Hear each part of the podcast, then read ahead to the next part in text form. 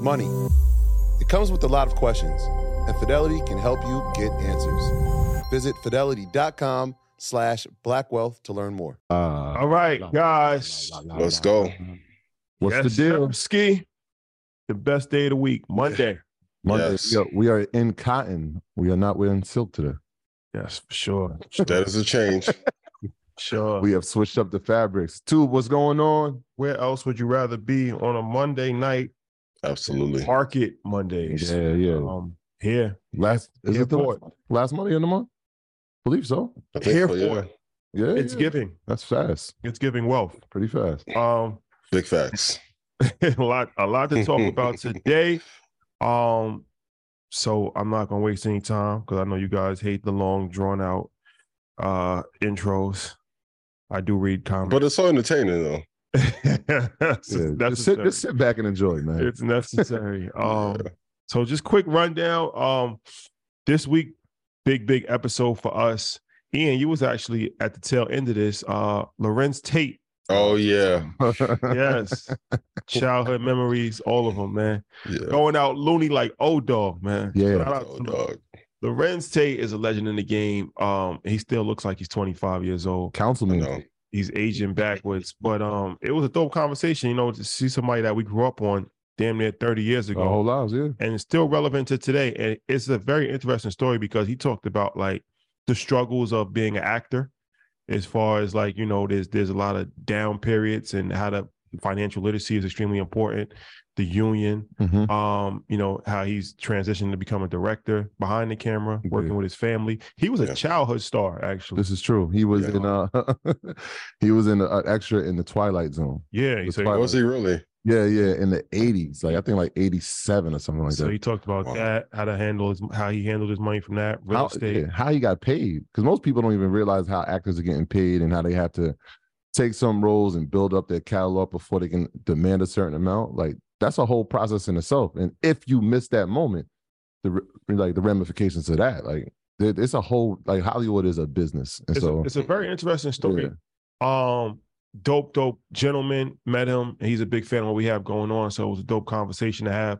And of course, you know, he's in power now. So to go from Menace II Society and then 26 years later, now you're in power, um, speaks to the longevity that he has. And yeah, he, he really touched on a lot of different topics. So that's a, a, a you know, those are always good for me personally because these are childhood memories that I have. So whenever we get to actually connect with people that we actually grew up on, it's always it's always dope. Um, Yeah. so that's one of the ones that comes out tomorrow, eight o'clock. And the master class and work in the room too. Him and his team, super Yeah. professional. yeah all of the moment. Like it's those little things when I came and I was like, dang, that's old dog. But like the Mhm. way he was like, he greeted everybody. They say like Obama does it. They make you feel like you're the only person in the room. yeah well he, he, put that down. he, he from the like, shy man similar to, oh, to the Midwest. you know, shout out to the Midwest. And uh again, like you said, the longevity, the play. He went from old dog. We, we saw him in Dead Presidents. We saw him in Inkwell. We saw him uh Love in Love Don't Cost a Thing. Yeah. And we saw him in Love Jones. I I mean, we'll talk he talks about that in, in some depth. But and now as Councilman Tate, man. So this it's a good one. Make sure y'all got your popcorn. That's one of them ones. Yeah, I can't wait to see this one. Market Mondays is heading cross pond. Yes. We are going to London. Monsoon Reach. Get your tickets. This is this is one of those ones, man. Anytime that we go to London, it's it's it's a monumental moment. We're two for two right now. yeah, going for the Tate, three The first time was the networking event at Tape. That was legendary. 3,000 people outside of the club. Never seen anything like that ever. That's what they told us. Um, came back and sold out the prestigious, world famous Royal Albert Hall. That was an amazing situation across the board. So this time is just Market Mondays. Yeah. Mhm. It's a more intimate. A lot of people were saying Invest Fest. They didn't get Ian didn't get a chance to finish. Um, they were like, "Yo, it's too much theatrics." you know, so, it's Me and like- Trav was in the mood, yo. London So- wants to get right to the info. So, So yeah, so we're gonna get right to the. info. So we're coming back. We're gonna be talking. We're gonna bring some some local people on. We're gonna be talking about real estate in London. Um, and I met a few Americans this weekend, and they were saying that they were thinking about going out there. It's during the summertime. Mhm. It's a great time to visit London from a tourist from a tourist standpoint. yep. All Americans, you should definitely try to find a way to get out there because if you've never been to London, you're doing yourself a disservice. It's a great, great city. You're gonna have a great city. time. You know, it's it's the perfect time to go in June. Um, and it's vibes. I think uh SZA has a concert out there the night before we perform. Um, so it, Is it true? it's a lot going on. So check us out. Go to the website right now, get your tickets. Peacock Theater. That's what we're pulling up at. Go to right? earnyourleisure.com, get your tickets, and um, and we'll see you there. Yeah, Yeah, I'll start working the presentation this weekend. So we're gonna finish, and there's a guarantee, hundred percent chance you're gonna finish your presentation. a, th- a thousand percent. So I'll be going over like my personal 10 step formula for where to get into the market, um, top 10 trading lessons that you must master if you want to be consistently profitable, the Yeah, top seven sites to research a stock, and the five most important indicators to um, use when investing or trading. And I will 100% get the, the entire presentation, and I'll be doing a cash giveaway. Yeah. So I think no. that that's one of the, the best parts about doing the international cities is that we get to like even when we did in Toronto was like yo here's the sites you should be using here are some brokerages you should be using and then when we did our dead or alive it was like here are the stocks that are dead or alive inside of Yes. Exactly where you're at so it won't even be a US based thing it'll be tailored specifically for the UK so Mhm. make sure y'all pull up Peacock Theater June 18th Market Mondays is going to shut it down Down. Never the same show twice. Never the same show twice. All right. Uh Troy, you want to do some house? Yeah, man, do your own research. Shout out to everybody that pulled up on us this weekend. And every time we walk outside and tell us about the research that they're doing, continue to do so. All right. So our content is intended to be used and must be used for informational purposes only. It's very important that you do your own analysis before making any investment based on your own personal circumstances. You should take our information and advice um, and use it with a professional in connection with or independently research and verify any information that you find on the show and wish to rely upon, whether for the purpose of investment decision or otherwise. People continue to do the research, and when you find it from somebody else, give credit to the person you found it from. But continue to share when it's good, man. That only builds the community. That's what we're here for. Love is love. This is a message brought to you by the good fellas at Earn Your Leisure and good Dunlap, the master investor himself. Love is love. Ian, any housekeeping? Yes. Hi- Housekeeping. Thank you for the care package. Oh, oh. That's What's up? Hey, I don't even have. I don't even. I, I got, I got, I got. I don't even have mine yet. I got, it. I got it upstairs. that's exclusive. That's new. That's Yeah, the exclusive. That just dropped. Shout out, shout out to the team. very limited. Yeah. So so thank you for the care package. Stock Club call will be on Wednesday of this week. And uh, how can we forget? Get your tickets to Invest Fest. It's- and clearly everything got leaked. Diddy, Robert Smith. Let's go through the list of who's gonna be there real quick. Speaking of, All right. Speak- Well, all right, we can do that because I was gonna wait till You gonna wait? There is a business lesson in there.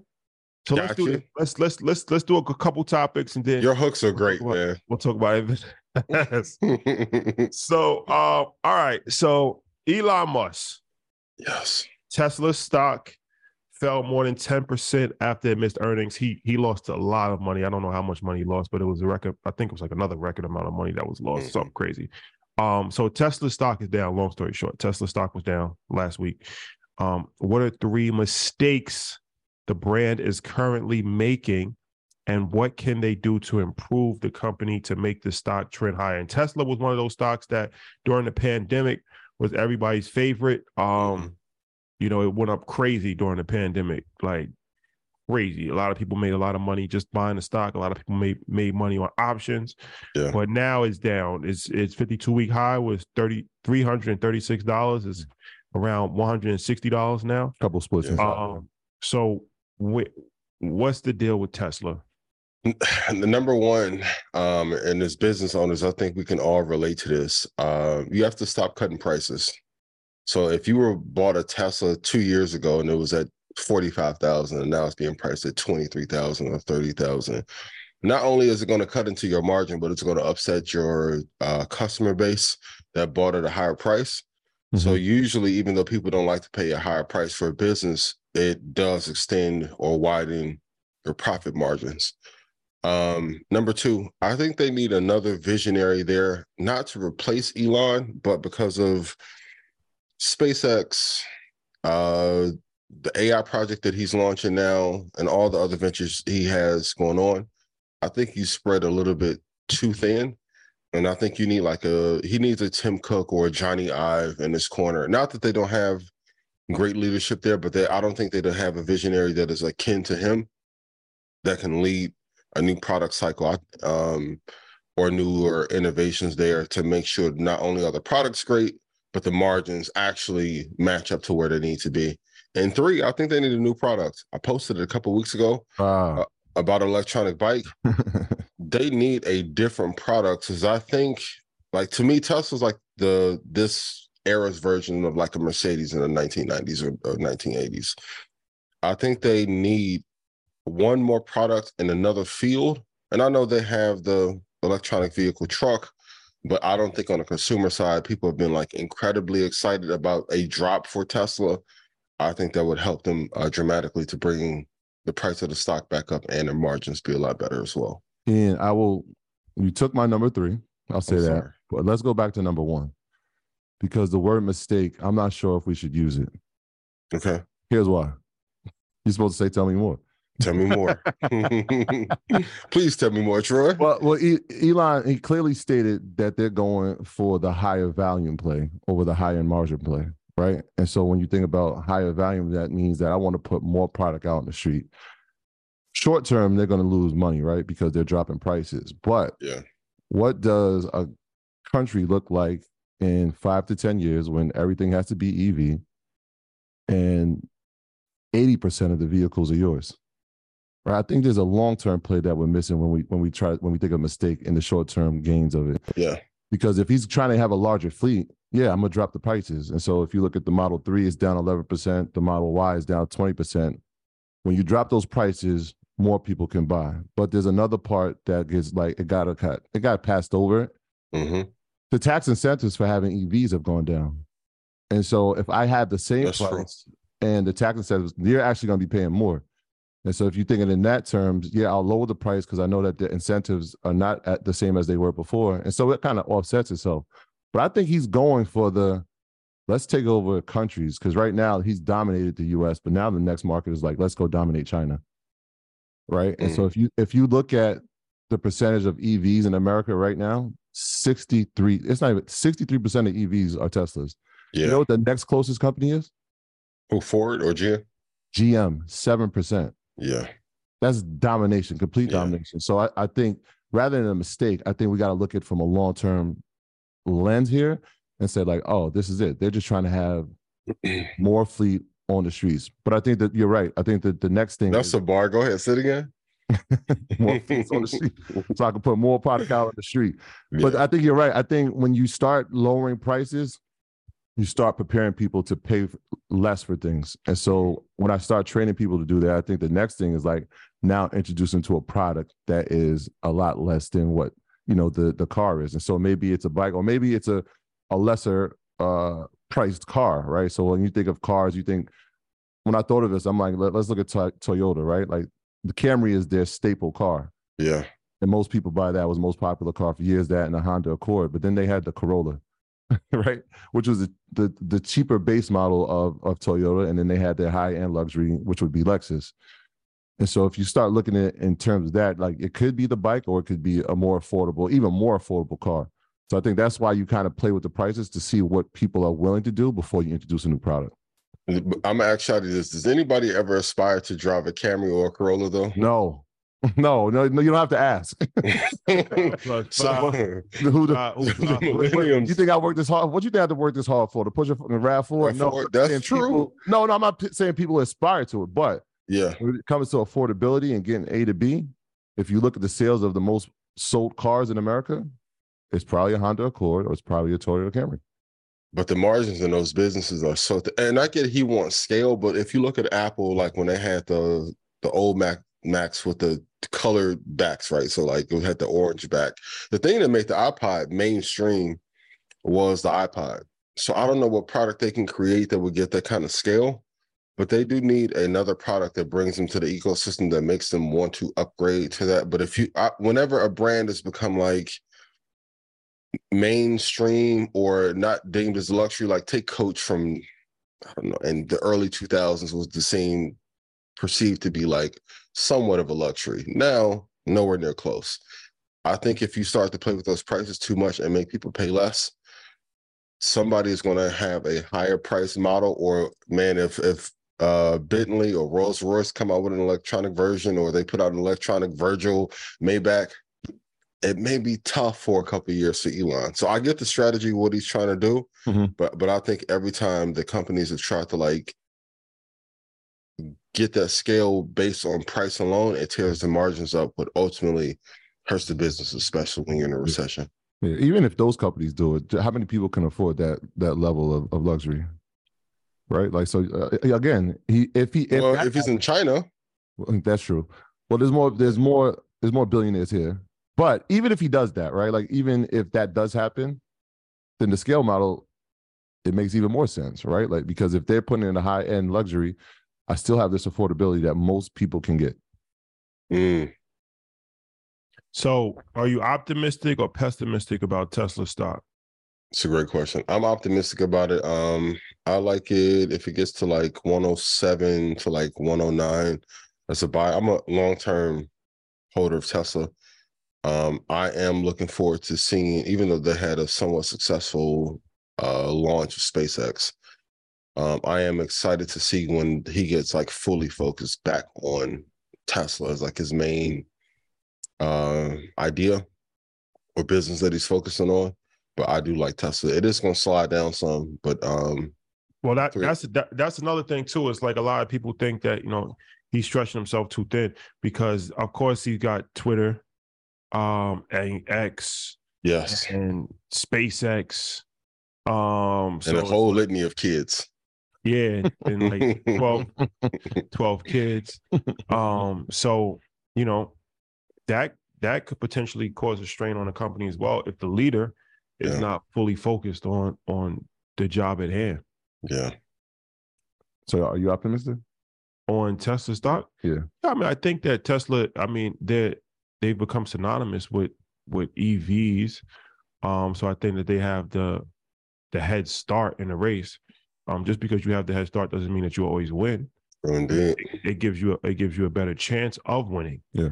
Um, so I think that you know when you look at the the EV space, they're gonna have a lot more competition in the next decade than they had in the last decade, where everybody's gonna be having an electric car Mm-hmm. um maybe even apple so Mhm. um you know it- it's going to be a lot harder because they're going to have more competition in the space Mhm.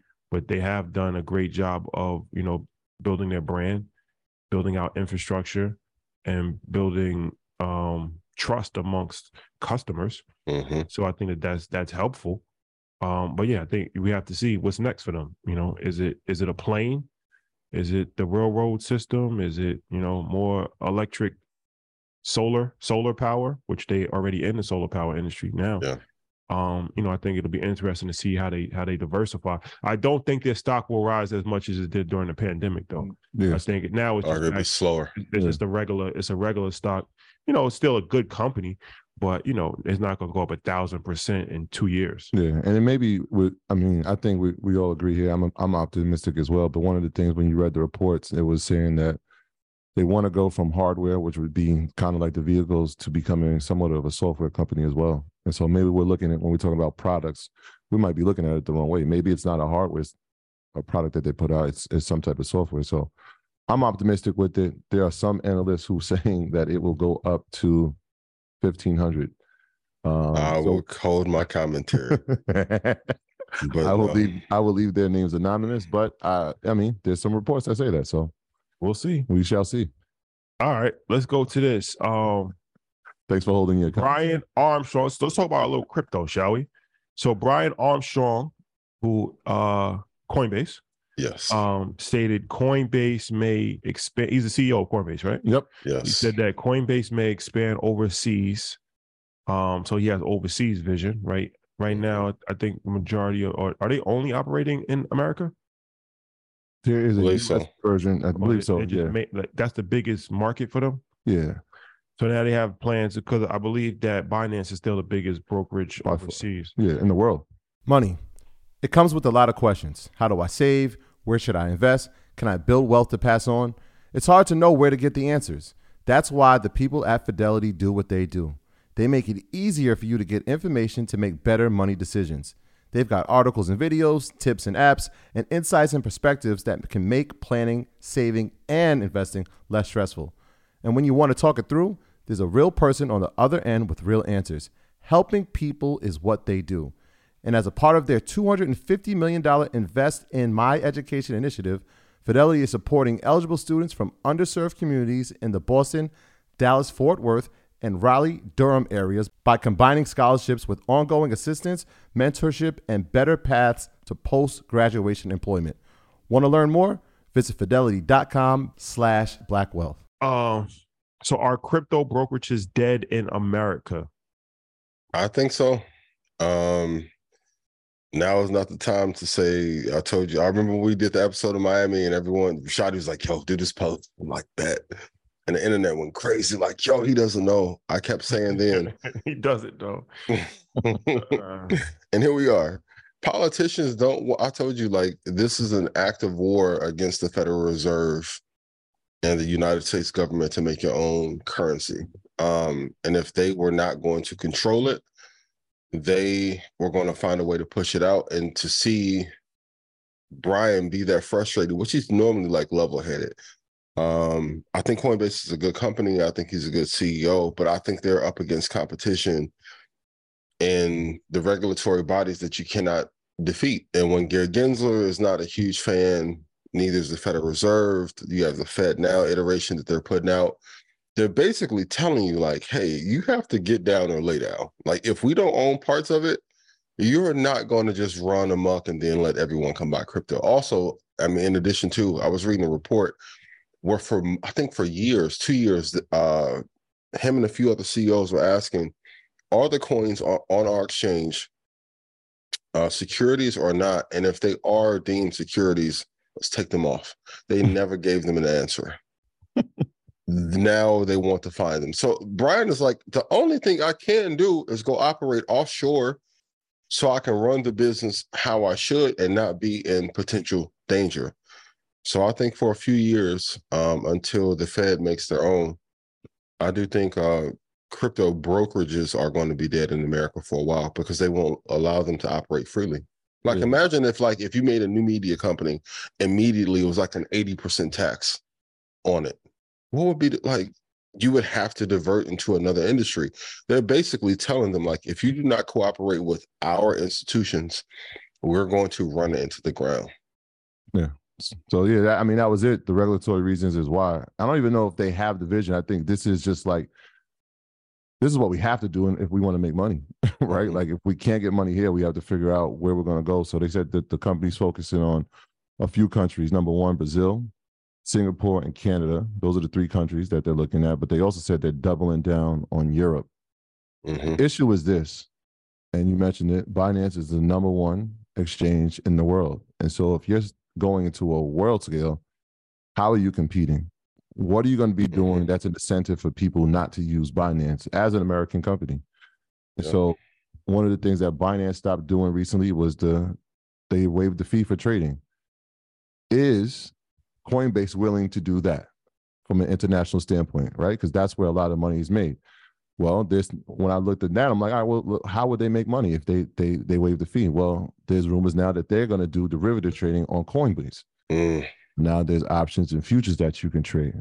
You know, and when we looked at Robinhood's business model, they figured like, wait, if it's free, how are they making money? Well, they're trading derivatives, they're raising premiums. That's how they're making their money. Mm. Is Coinbase prepared to do that? I don't know, but you have to have a competitive advantage if you're going to challenge this Goliath, Behemoth, yeah. right? In, in the in the crypto space, you're going into a, you have to have something, and, and I'm sure people are not going to walk in and say, "Hey, this American company, yes, come to this country and let's give them incentives to be here." So it's going to be a challenge. It's it's a tough spot, and when we think about the United States, I mean, yeah, you have Coinbase, but who's number two? What's the number two exchange? Who's number like who are the, the top five exchanges for crypto? Yeah. right? There's, I don't think there's a consistent one, right? Like some people would probably say Gemini, and there, you know, there's a few others, but I'm like, FTX was one that people would have said three years ago. Absolutely. So FTX. I mean, it's a great lesson that if the regulatory body does not like the business that you're in, eh, you shouldn't put money there because that's an enemy that you can't defeat.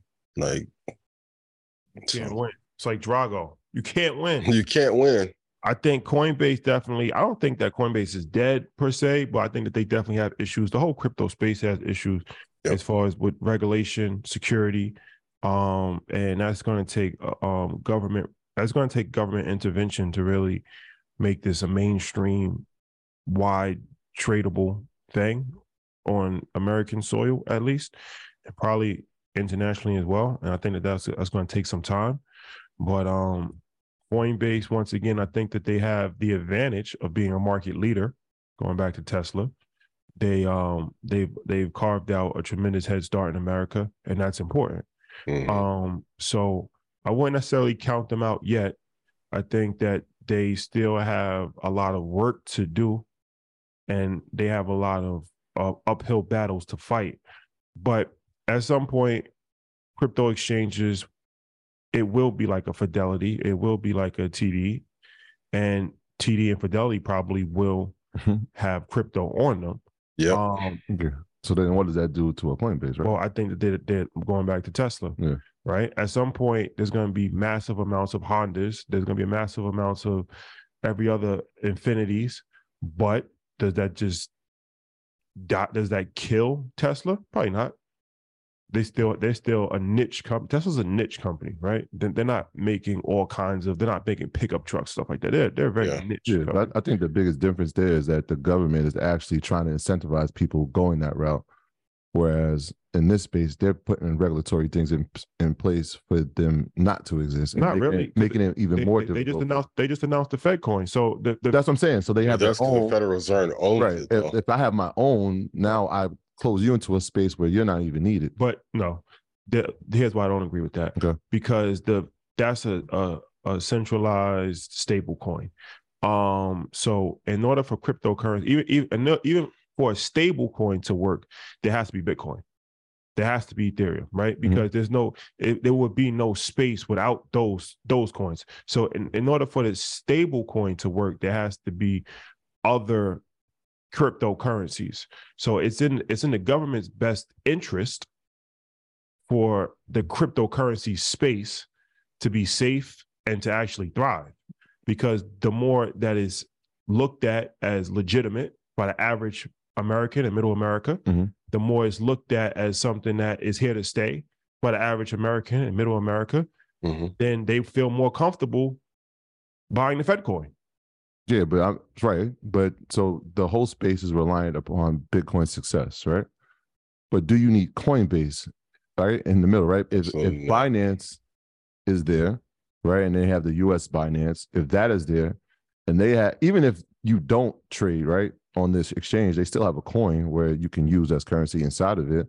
Uh, uh, It is is Coinbase necessary? Yes, America's always going to favor American companies, especially when it comes to finance. Mhm. Binance is a company that's based out of Hong Kong. Right. Hong Kong is another one of those countries. Nobody's talking about Hong Kong. Hong Kong's kind of similar. I've been to Hong Kong before. Hong Kong's similar to Taiwan, where it's kind of a gray area. It kind of belongs to China, kind of independent.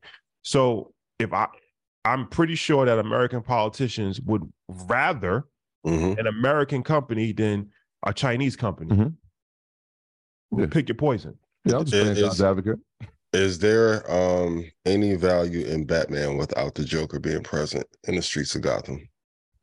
So if I can create chaos and destroy the perception of crypto, then I can come in as the Dark Knight, the banks, Federal Reserve, and pr- provide some safety. We talked about it last year. Like this is a planned destruction, especially during a recession. The best time to vilify any product or any personal brand around investing is when a recession is happening and everyone's losing their money. So I think it was um, a well played strategy. I also want everyone tonight to go do your homework about what country mines the most Bitcoin. I'm not going to get off this point. It is not here in the United States of America. It's China, right? Russia. China number two. Okay. So Well, my boy been doing this homework and putting up silk. The fabrics. uh, fabrics. I mean, five to ten years. Do do we see do we see brokerages? Do we see Morgan Stanley? Do we see Fidelity having their own exchange inside the broker? Absolutely. I think they already Yeah. they're already moving. They're trying to do it, right? So They're that's why I said now, it. now that when they just are squeezing the window even more so. Yeah. I wouldn't be surprised if Coinbase gets acquired. My apologies, Troy. No, go ahead, go ahead. That, that's Yeah. an option. That's Yeah, I wouldn't be surprised if they get. Uh, if I was Elon, I think the market cap of Coinbase may be like twelve billion. Let me Look real quick. Um, of course, and then once Apple starts to get in that space, um, it's going to be really tough. But yeah, their market cap right now is twelve point six billion. Uh, I know Elon wants to create a derivatives trade everything company as he should because he's upset with OpenAI because he kind of got pushed out of that project and his influence. Um, so I, I wouldn't be surprised if he takes a shot at it, or if they get swallowed up. Pause for my New Hey, York, New Jersey. yo. people. Hey, you. Mike, clip this up. Hey, can, can we put flag emojis in there? All flag emojis in Oh here. Wow. Charles Barkley has entered the building. Yo, The- Charles the- Barkley The, going the crazy. children are listening. Charles Please. Give me Barkley. time out. Let me get a 20. Yeah, yeah. Let me run to the Stevie. boy like Kenny. And he, as soon as I said it, I was like, hold on, wait. So Retract Charles statement. Schwab may acquire Coinbase at some point. Thank you. oh man. Ah, All right. We will monitor the situation. So that's funny. I, I want to talk about Apple because they have something that's interesting. But before that, like I said, I do want to talk about InvestFest because there's a business lesson here. And I feel like um there's valuable information What camera are we looking at? in this. You need it? You need it?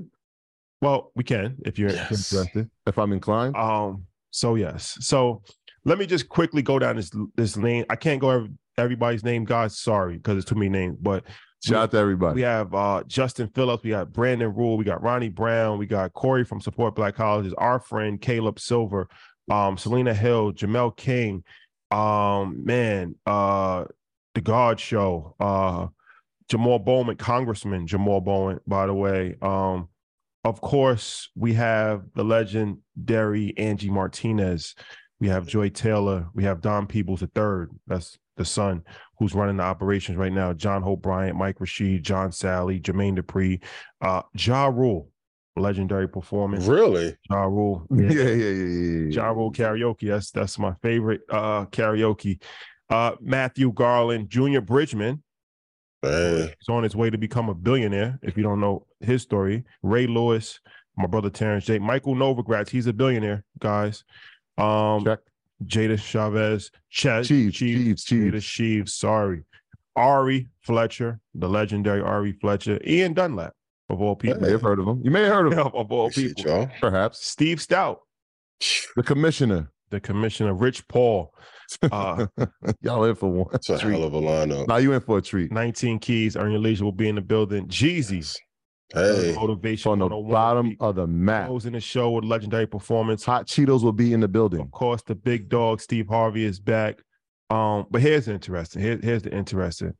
So the two headliners, um, Sean Combs, Diddy, and Ro- and Robert Smith. So I just want to talk about the power of relationships and really, because you know I, I talk about this relationship thing a lot. So Diddy, here's the story with Diddy. Diddy, icon in the game, a Mhm. billionaire. Resume goes for itself, right? He doesn't really talk a lot. If you've noticed, he hasn't really done a lot of. And most of his interviews are mostly like the Breakfast Club, where he's promoting an album, or like he hasn't really. I've never seen him do a sit down conversation about business, and there's been a lot of questions about business. Mhm. So it's like this is something that he knows it has to happen Yeah. and we've been kind of communicating for a while about what what the best time to make this happen. But I want to tell the story about how this happened because it's very important. So we've been trying to link with Diddy for a long time. Um, a lot of mutual friends, of course, our Revolt family tried to get him for InvestFest last year, didn't work out. Um, and we finally met him. We finally met him last year, Art Bob's Basel weekend. We went to his house, spent a couple hours with him, and just chopped it up. And he gave me his number and he said, if y'all have any issue with revolt, anything, like hit me personally. And I text him the next day, like, yo, thanks for hospitality. And that was in December. And I, I didn't I didn't say anything to him ever again until four months later. And then I just woke up randomly. I said, you know what? Diddy needs to be at InvestFest. Sent him a message, sent him a video. I said, we need you there. 20,000 people, Atlanta. It's for the culture. It's needed. Mm. He hit me right back within 30 seconds. Said, I'm in. Start working with the team. The reason why I'm telling you this story is because I didn't abuse, I didn't abuse the privilege to have his number. Mm. I didn't abuse it. Right? Don't hit me with no- I didn't abuse it. That's a valuable. He's a It's a good lesson. I didn't I didn't say, hey, I need I need reservations at Carbone. Giving you my number. I Who, didn't say, who better, Biggie or Tupac? yeah. I didn't say, hey, bro, like, can we play basketball? Can I can I go on your yacht?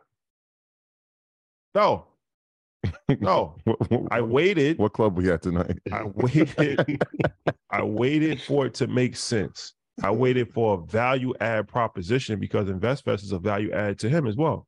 It's a legacy for him, Mm. right? It's an opportunity for him to speak and to clear up any any issues that people may have of him and to give information Yeah. and to share information and to really chronicle his journey of 30 years and how he started as a paper boy and became a billionaire right and and he saw the value in that Yeah. but it's like when you meet people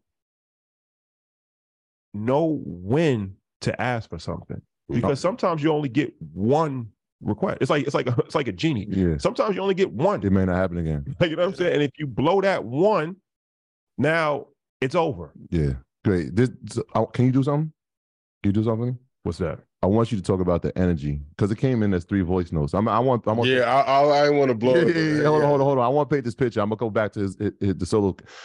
So we were in the hotel. Our rooms were across from each other, and you like, yo, come to my room right now. Right now, right now, you got to come. He just left a message. I said, all right, cool.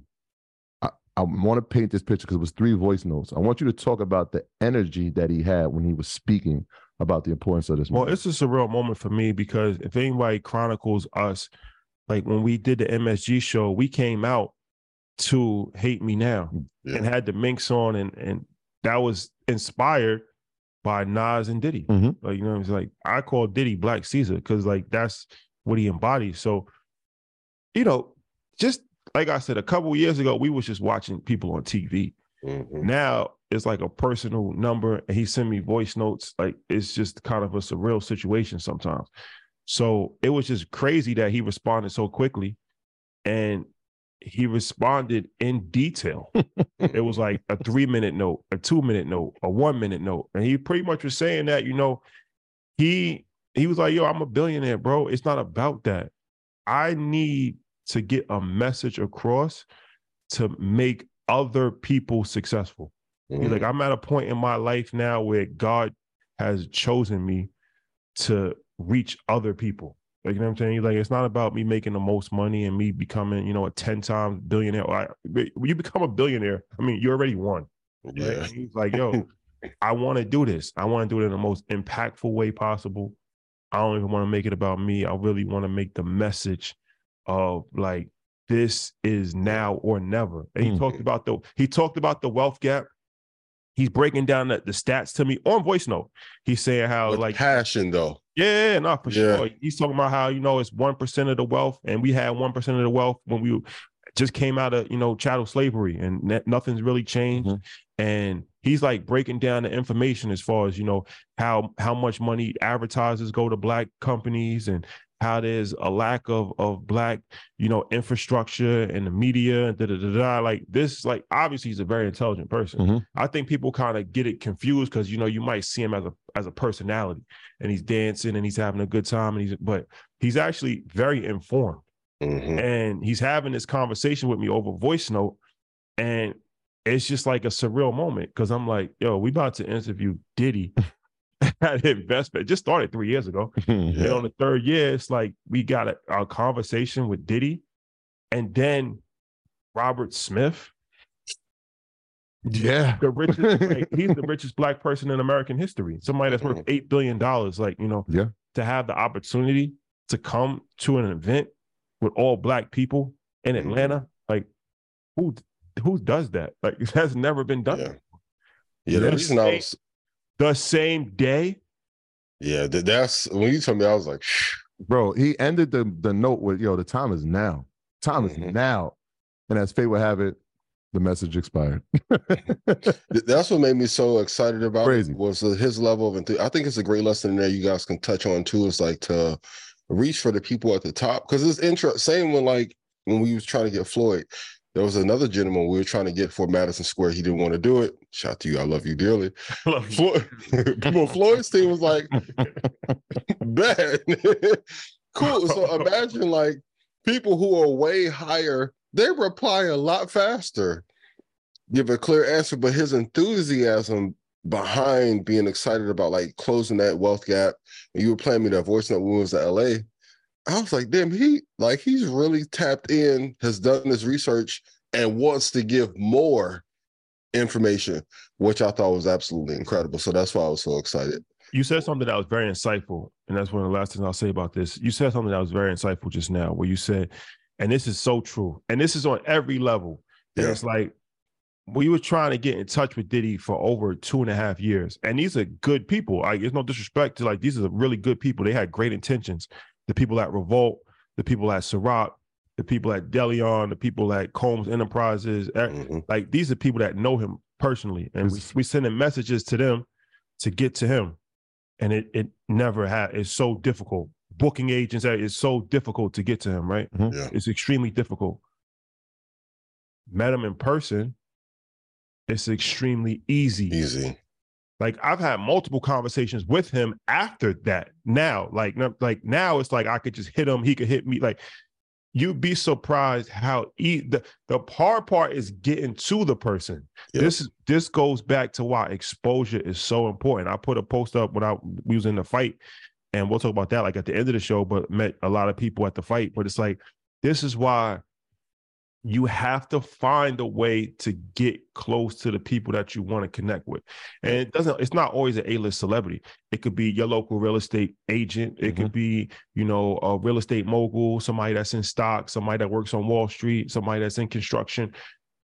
You got to find a way to get close. And that's why these events are so powerful because it's like the odds of you not meeting somebody is almost impossible. If, you, Absolutely. if you're in a if you're in a room with 20,000 people, how how do you not meet somebody of value? That's almost Sure. impossible, right? By Um, mistake. especially 20,000 people Yeah. that pay that's there in the summer to learn about business and financial Mhm. literacy. It's Yeah. not like you at Freaknik. Like, you know what I'm saying? Like, this, this is something. No, I'm just saying. Freaknik stage this year or next? A lot of valuable people were at Freaknik. Uh, so it's like, uh, nah, nah, that's so crazy though. Like, it, and that's crazy how life works. Like, it's easy to get once you once you get to that point. Now it becomes so much easier. The hard part is to get in the room. But once you're in the room, now it's like, oh, Rich Paul, what's up? Hey, Yeah. oh, that's LeBron right there. Like, Hey Ben Horowitz, Hey, how you doing? That's, that's, it's the same thing we always say, man. It's not the right place. It's not the right place at the right time. It's the right place all of the time. Mm. This is why you see us everywhere all of the time because there's always something happening. By mistake, we were sitting next to people. It was just like, oh, you do this? Oh, wait, hey, I have this gold refinery. I want to talk to you guys about it. yeah, Interesting. Let's set up a call. Hey, I, I have this semiconductor company. I want to talk to you about it. Interesting. Let's set just by walking around, I, I, Yeah. Let alone the the people you, who you saw at the fight. There are millionaires and billionaires that are just sitting in the crowd, and you have no idea who they are. who they are. That's, that's why you have to be in the right place all the time. So yeah, I just want to say before we finish, um, I want to thank. I definitely want to thank everybody that that's on the bill, every single person. Yes. Um, but I definitely want to thank Diddy and, and Robert Smith because um, let's just be honest, they don't have to do it, and they're they're doing it, and that's something that, like I said, to have the richest black per- there's only this here's the crazy thing about it there's only 10 black billionaires in america Yep.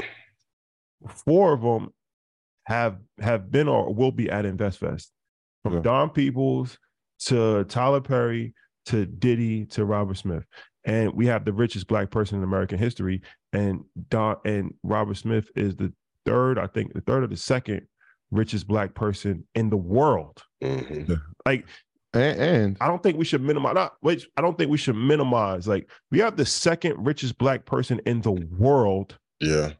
Coming to InvestFest. And other conferences cannot get him. like that's what I'm saying. Like when's the like if you don't come to InvestFest, you Yeah. God bless. God- I mean, God bless. we, we, we talked about God billion, bless. we talked about billionaires, right? But like, and we told people like, if you don't know who Junior Bridgeman is, no, he's he's one of the ones. like in a in a year or two, we're gonna be like, oh, Junior. six hundred. Well, six hundred million, I believe his. I, I think he's worth up to seven hundred right now. And So, Mike like, and Mike Novogratz is he's a billionaire too. But I'm just he's saying worth seven billion dollars. he is. Yeah. I'm just saying like African. Like so, if we said there's ten, like eleven, it, it's probably going to be in the building. In and if proximity. you think about sh in terms of what his trajectory is looking like. You talking about there goes another one. So there's a bunch of billionaires that are going to be in the situation. And we're working on something And we got special. we got a few we got a few other surprises. for Ian. We don't. I don't want to announce everything like eh, all of the line. Like as far the lineup has been announced, but how the lineup comes together and who's what who and what the combination. And there's more people that we're actually working on. Yeah. Um. So Ian had a legendary run first two years, and it becomes difficult to even think about how you can top these things. Those performances. Um. But I think that we got a chance. some of the brightest minds, and these are like not the brightest minds like on the internet. like this ain't no disrespect. This ain't no internet. this ain't no internet. This Yes. is real. This is real. Like this is real. Like you know what I'm saying. So yeah, I don't want to like talk. I'm saying. Don't call me no influencer. I'm just influential. I don't want to talk about it. But uh, Ian Yeah. Dunlap will be with some of the most influential people in the world on stage at InvestFest Yes. because Yes, why get why would he tickets. Why would he not be? Get your tickets now, ladies and gentlemen. A weekend to remember. Uh, let's talk about Apple, if we could. Um, yes, please, my baby. So Apple VR headset will reportedly run hundreds of thousands of iPad apps. So this is um Apple widely, antici- widely anticipated virtual reality headset, Mhm. reportedly dubbed the Reality Pro. That's a good name, Reality Pro. Is. Will also be compatible with Apple's own iPad apps and the hundreds of thousands of third party iPad apps, according to Bloomberg. The headset will reportedly be powered by an external battery pack similar in appearance to Apple's iPhone battery pack. The new headset is expected to launch at Apple's June WWDC event. and will reportedly cost around 3000 every week with something new that we talk about with apple last week it was the apple uh savings account Mhm. Yep. now it's the um the vr headset and you know anybody i'm a big proponent of virtual reality i think virtual reality is going to be changed sports for sure Yep. uh, i can't wait for that to be able to sit ringside we just came from a boxing fight be able to sit ringside you won't get the same experiences as far as the networking but as far as being able to enjoy lebron firsthand Mhm. like you were sitting in Jack Nicholson's seat.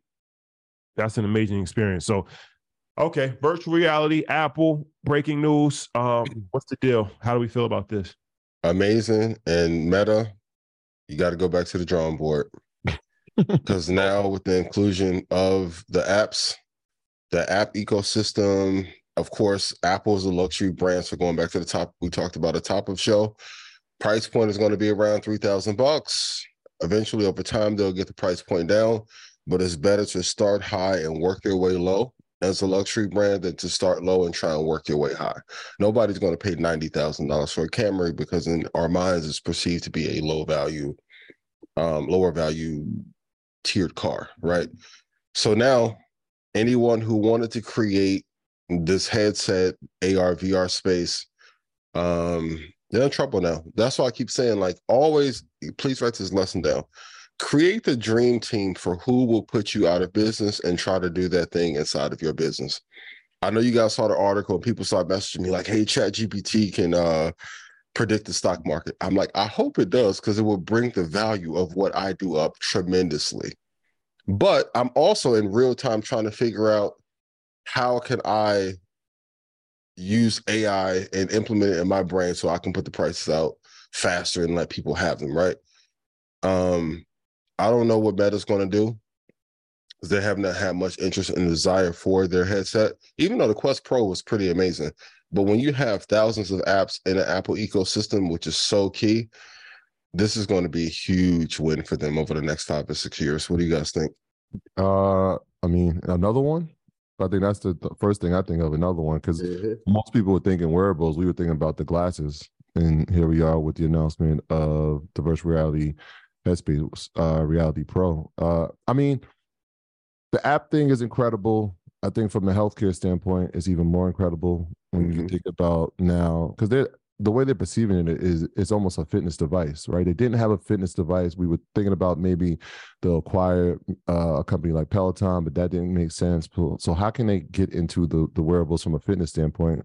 Well, you create virtual reality, and now that virtual reality can be hooked up to your other health devices like the Apple Watch, and now you can track fitness, you can track heart rate, you can track all these things. Plus, you can have them actually doing exercises in real time. Without the ones like you, who work tirelessly to keep things running, everything would suddenly stop. Hospitals, factories, schools, and power plants, they all depend on you. No matter the weather, emergency, or time of day, you're the ones who get it done. At Grainger, we're here for you with professional grade industrial supplies. Count on real time product availability and fast delivery. Call clickgranger.com or just stop by. Grainger for the ones who get it done. When you need mealtime inspiration, it's worth shopping Kroger, where you'll find over 30,000 mouthwatering choices that excite your inner foodie. And no matter what tasty choice you make, you'll enjoy our everyday low prices, plus extra ways to save, like digital coupons worth over $600 each week. You can also save up to $1 off per gallon at the pump with fuel points. More savings and more inspiring flavors make shopping Kroger worth it every time. Kroger, fresh for everyone. Fuel restrictions apply. Uh, I mean, it's it's brilliant. We're talking about another vertical uh, that you know they're just going to be in the leading again. So first thing is like that, and the second thing is like yeah, the the Meta Quest two. Uh, good luck. Good Yep. luck. I, mean, I I don't. I mean, the the brand loyalty that comes and is associated with Apple is second to none.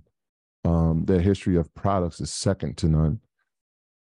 Yeah, I mean it's, it's tough. It's tough for anybody in the space when when Apple says that they're they're about to come into it. You, I guess the the, the next thing is to figure out who do you combine with, who do you merge with, who you can collaborate with to compete in this space now.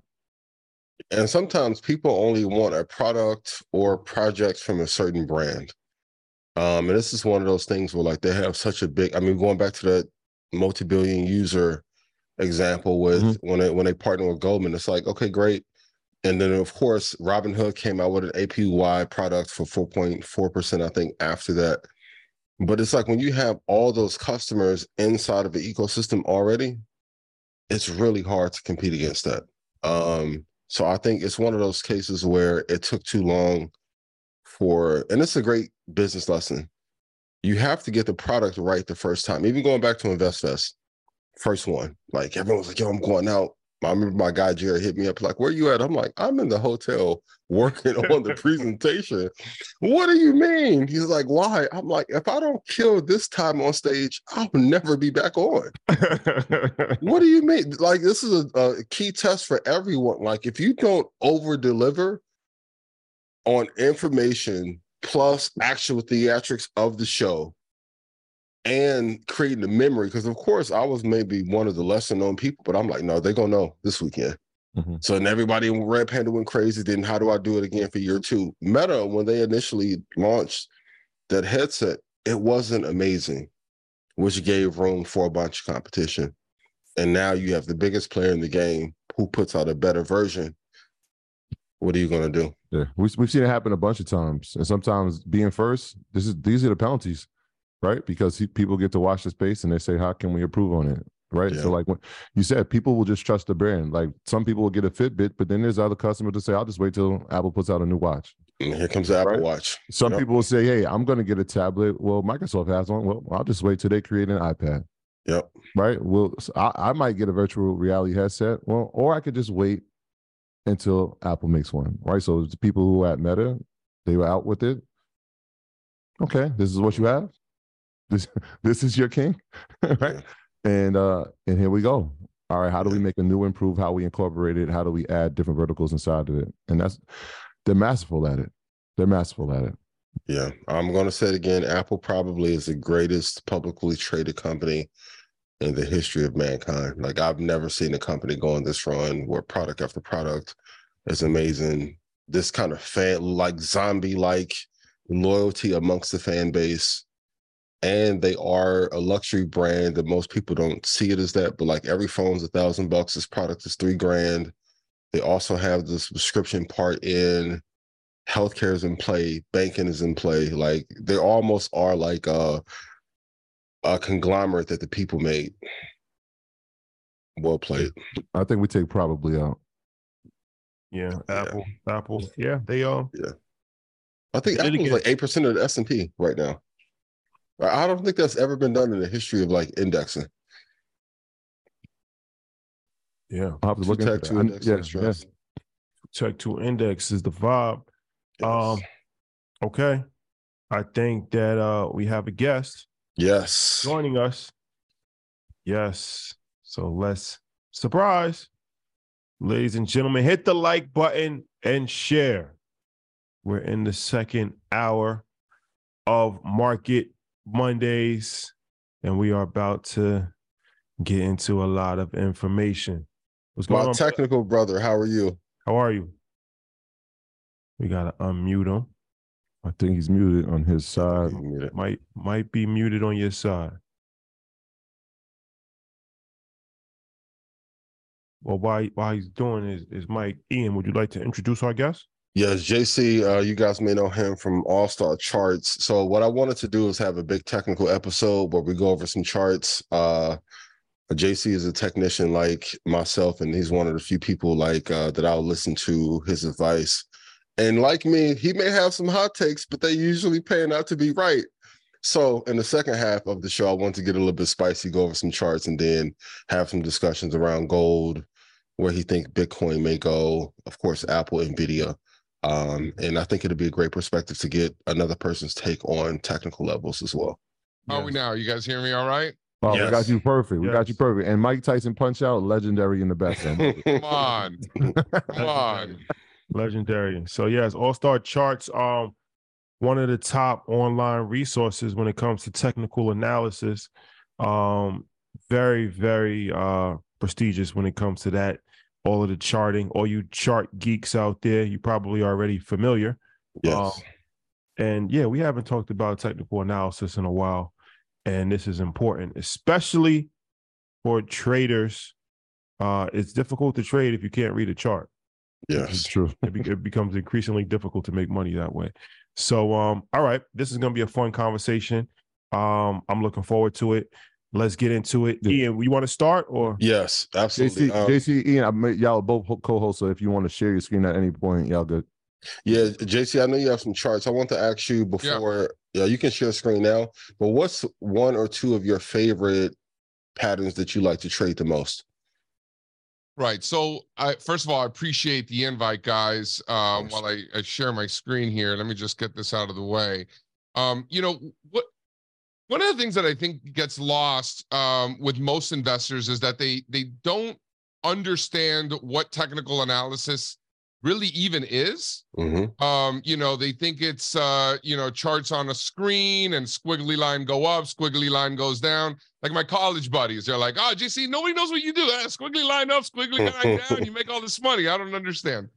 Those are my college buddies. But at the end of the day let's remember what technical analysis is technical analysis is the study of the behavior of the market right we're analyzing the behavior of stocks and interest rates and commodities and currency prices as opposed to the goods and the services in which a particular market deals. You guys were just rapping about Apple, how they're coming up with products after product, greatest uh, you know, publicly traded company ever, right? All that stuff. Like it's hilarious, but what are you guys talking about? You used uh, I'm sure you use a ton of the products. You know, they keep coming up with new, you know, awesome things that consumers love. Yeah, great. But at the end of the day, the reason that it's the greatest stock of all time or the most valuable stock of all time is because it's been trending higher that whole Yeah. time, right? Prices have appreciated. If everybody would have lost money in that, it doesn't matter how great the product is. No one's going to talk about how great the stock is, right? So here's what I think gets lost.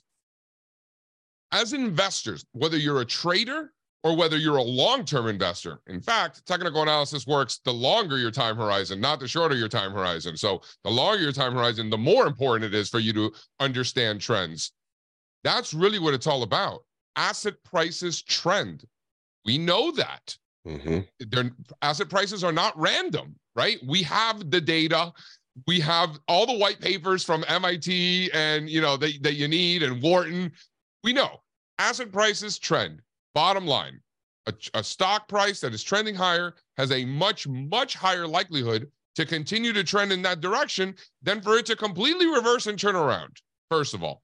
Second of all, before it completely reverses and turns around, there are signs of exhaustion that tend to occur again and again and again and again before the stock starts to fall apart and, and the stock market indexes for that matter.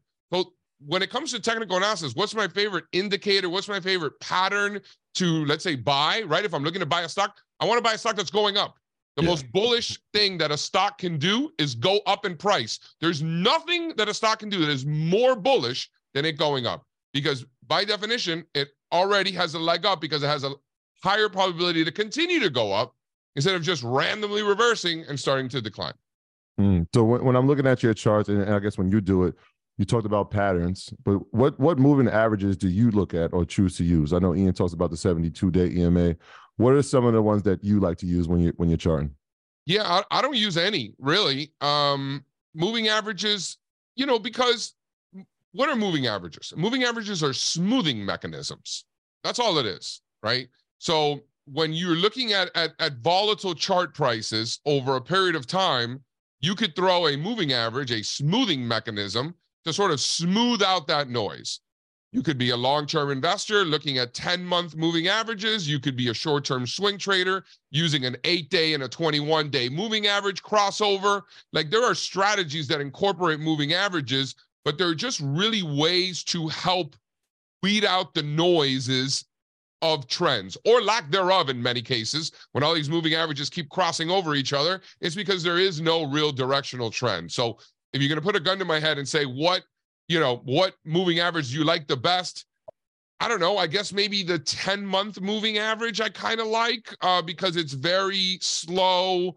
It's great for longer term investors. If the s&p 500 is above it's closing above the 10 month exponential moving average probably not in a downtrend like that's kind of like one of the oldest Yeah. you know, uh, sort of uh, uh, stock market um, trend following systems that any idiot can follow is just, you know, own stocks if it's above the 10 month moving average, don't if it's not, you know. So I guess, gun to my head, if, if I'm going to use an, a moving average of any kind, it's going to be a volume weighted average price where there actually is market memory, right? Because remember, a, moving average is an invisible line. There's no actual price history whatsoever at that line. It's just literally an average of all the other lines, right? Yeah. There's no history there. But when it comes to an, an anchored volume weighted average price, there really is history there. Institutions are following that every single day because it's the trader's job. If they're got to execute an order and you get a hedge fund client being like, hey, I need 10 million shares of ExxonMobil you know, whatever, and you got five days to buy it or whatever. Well, that trader is going to be judged on his or her fills relative to the average volume weighted average price, right? Like the- if, if they're getting better prices than the rest of the market is, they're doing their job correctly. And if they're if they're if they're not being able to beat the VWAP, they're failing at their job. They're not going to get the order the next time. The other trader who got the other 10 million shares because they A/B tested the traders is going to get the order on the next one. Right. So that's how that works. So there's real, and as you start approaching it, you start fading, right? Like there's real support and resistance at those levels. So I'm going to use a smoothing mechanism at all to probably be a, a VWAP. So, So here I'm looking at your chart. Um, you have an ender point for 3393, and I see you have a 1618 extension. Are you using fibs or what uh indicator are you using here? And can you guide us through how you would view this chart? Yeah, yeah, totally. So these are this is just this is just basic Fibonacci math. You know, it's not that complicated. Not to like over uh overanalyze this, but you know, the market tends to just you know show resistance and support at these levels. As you can see here this is just a 161.8% extension of the decline. Again not to get too much into the fibonacci math just a level of interest right? Yes. it's nothing more. It's not this magic number.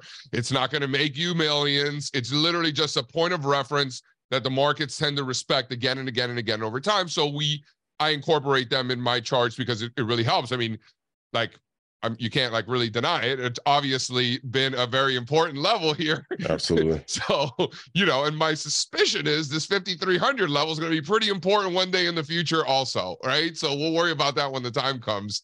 Uh, but there's a big level, and it the market's inability to overcome these levels just reiterates that there's a ton of overhead supply relative to demand in the S&P 500 right? But remember, it's not the bull market's fault that the S&P 500 is underperforming, right? Mm-hmm. And and you know, people like forget that like stocks traded before 2011. Like go back in history in the you know, in in the 80s, you know, all bull markets throughout history, the United States underperformed quite often uh, during those uh, bull markets. So just because the S&P 500 is an underperformer doesn't mean that it's a bear market. I mean, look, just since the dollar peaked in the end of September of last year, when stocks really got going, Europe's up 50%. Mm. Europe's up 50%. Um, EAFE, which includes a lot of Japan, is up 32%. The All Country World Index, ex United States, is up almost 25%. That's with the Nasdaq and Dow uh, only up 50, 15% only, and the S&P 500 up 14%. Like these are still great returns. Like you know, yeah. these are fantastic quarter. You know, the S&P was up 7% in Q4, 7% in Q1 this year. These are fantastic returns, but they're not even scratching the surface to what you're seeing in Europe as France continues to make new all-time highs. Um, United Kingdom making new all-time highs, Denmark making new all-time highs. Like that's what's driving things over there. Um, and it's really comes down to composition.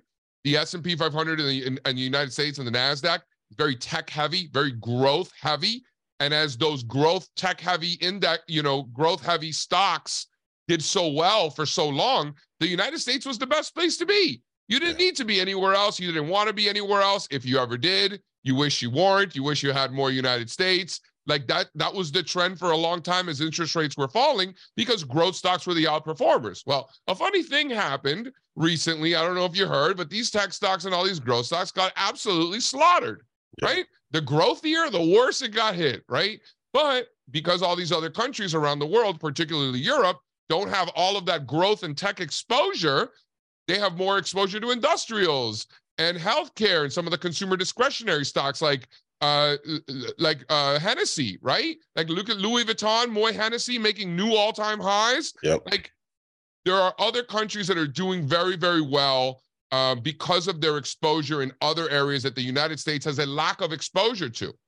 Right. Oh, so, that's why you're seeing that uh, underperformance out of the United States, but still good returns, just not as good as the other stuff. LVMH. I, so I have a question about technical analysis, but this is interesting. So let's stay on this while we're here. So this is a chart.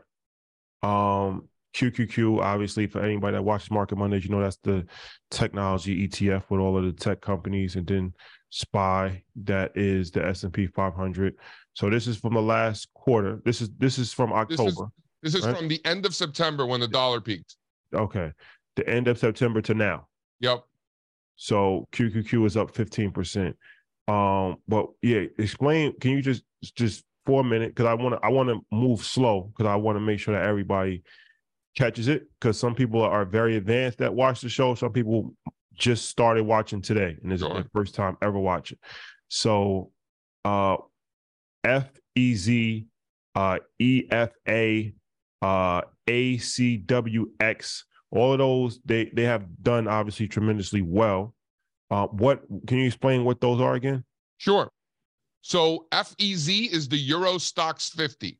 So this is basically the Dow Jones Industrial Average of Europe, right? Think of it like that. It's a 50% just since the end of September.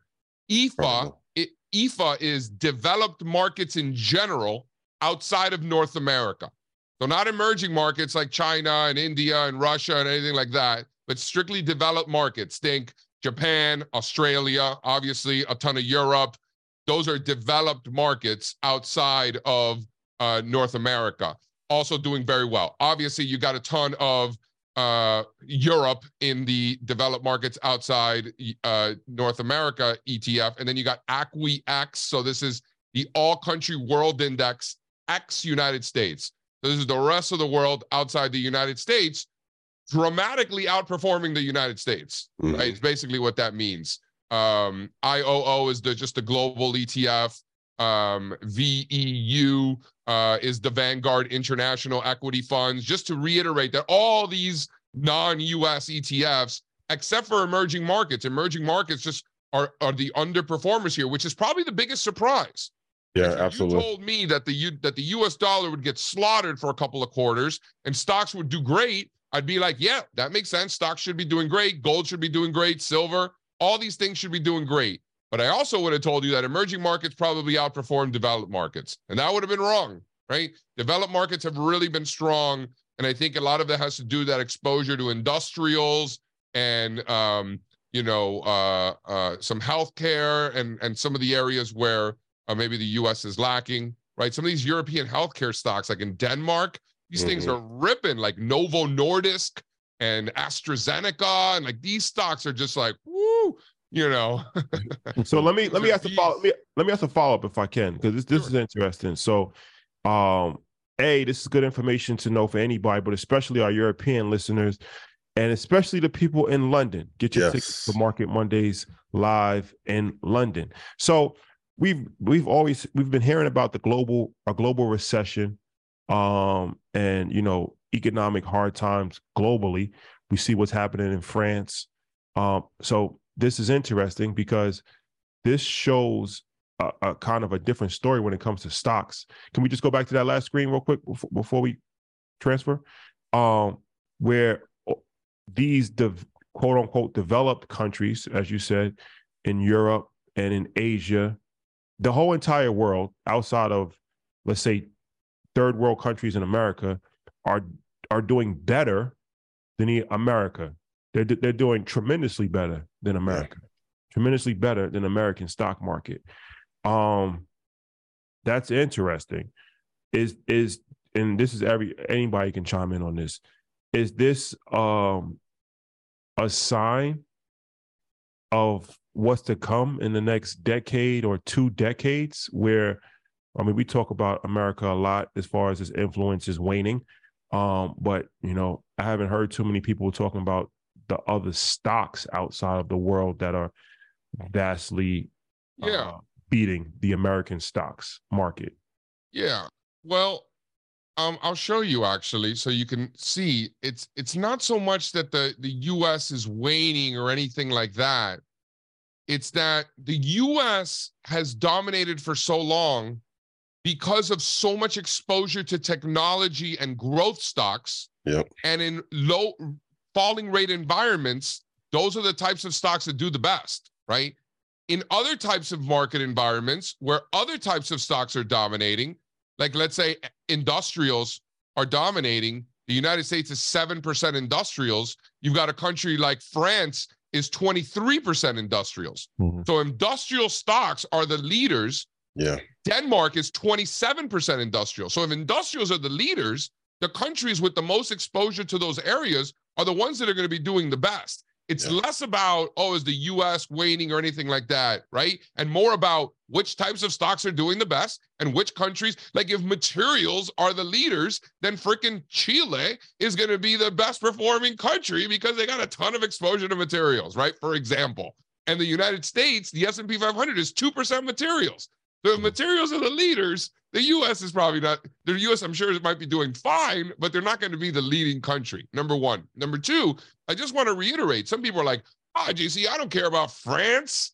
You know, with their wine and their bougie sauces. You know what I'm saying? Like, I live in America, right? Steak and potatoes, man. You know, like I don't need right.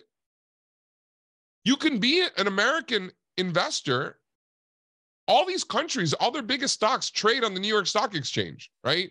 Like you could buy AstraZeneca, you could buy Yes. Novo Nordisk, you know, you could buy British Petroleum, you could buy, you know, ASML, which is the uh the the semi stock from Amsterdam, right? We call it the Dutch Master. ASML, this thing's the beast. What do we've you heard, care? we've heard of that before. Yeah.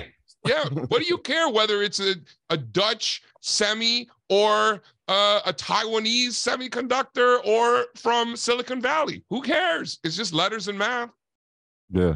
Yeah, and I think because of all the geopolitical risks, and we talked about it before, but when quantitative easing kind of went out of the window, tech got beat up as a result. Then some, other, and we said at the London show last year, studied the CAC 40, German DAX, studied the Australian market. Like you need exposure to every market just in case things don't go well. So um kudos to everyone that's done their homework and found some stocks internationally Yeah. that are doing pretty well. I think that's something we spoke about in Toronto too, um, Ian, when, when we were Yeah. talking about look at the sectors that the countries are, are invested in. And when we looked at Toronto, uh, specific, uh, Canada as a country, we looked at financials as as the number one sector, and we saw industrials as the number one sector. So based on the country, we'll tell you which sector is important, and if that sector is rising, then that country is obviously going to be moving at a higher pa- pace in the U.S.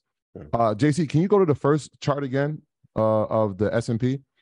because when I look at this, if I'm I'm a beginner looking at technical analysis and I'm looking at this pattern, this is interesting because we're, we're going into May and most people, and there's been plenty of reports over the past couple of weeks, is like sell in May and go away. Obviously, because we know that during the summer, less volume. But looking at this chart here, it looks like we there is a trend that's going upward. What are your thoughts? Right, we see that the VIX is at an all-time, it's at a low. Uh, it's about six. What was that? Nineteen seven or a little bit below that. What are your thoughts on this trend of the S and P going into you know that time of the year where most people are saying, "All right, not as much volume. We shouldn't get involved. We should sell now and and and wait to the third end of the third fourth quarter." Yeah, I mean, look, this is a longer term look. You could zoom into the S&P 500 here, right? And you could just see that since last summer, every time it gets to this 4150, 4200 level, it fails, Yeah, it breaks Right. down.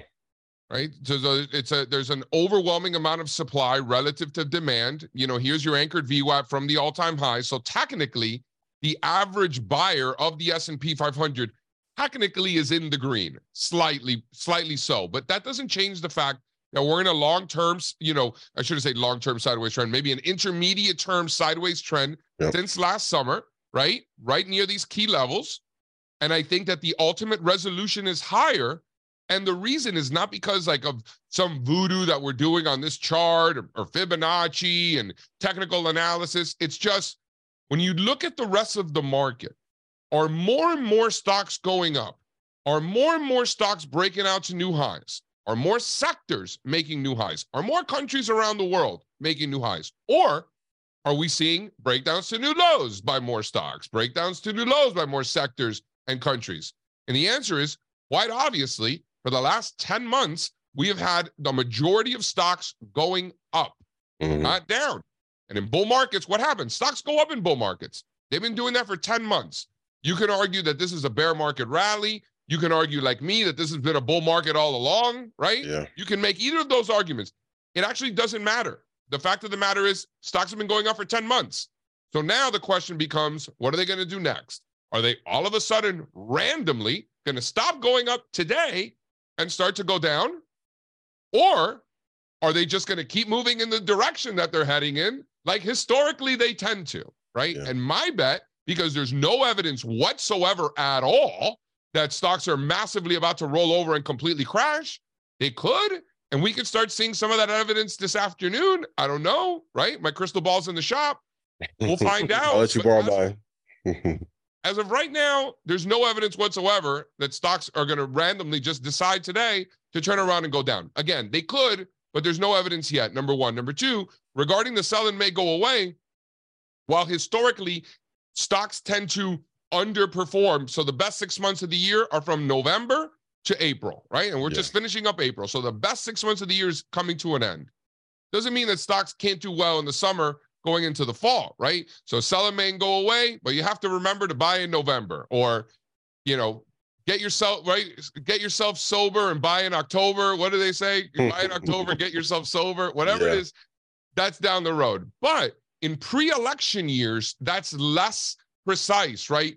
Pre-election years tend to be the best year of the four-year cycle, and that sell in May and into you know the worst time of the year tends not to be at all, and tends to continue to be the it, like if the best six months of the year were to continue. That's how pre-election years uh, result. So that's what this looks like here. And then when you take the composite, so this is every year going back to 1950 for the S&P 500.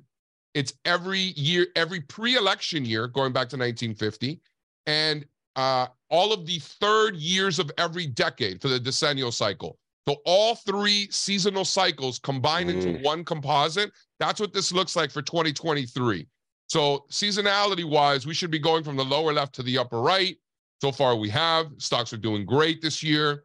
You know, gotten off to one of the greatest starts in the history of the stock market. People cannot be more pessimistic and bearish. I don't know what everyone's so scared about. Like the big money poll from Barron's this weekend, six percent were bullish.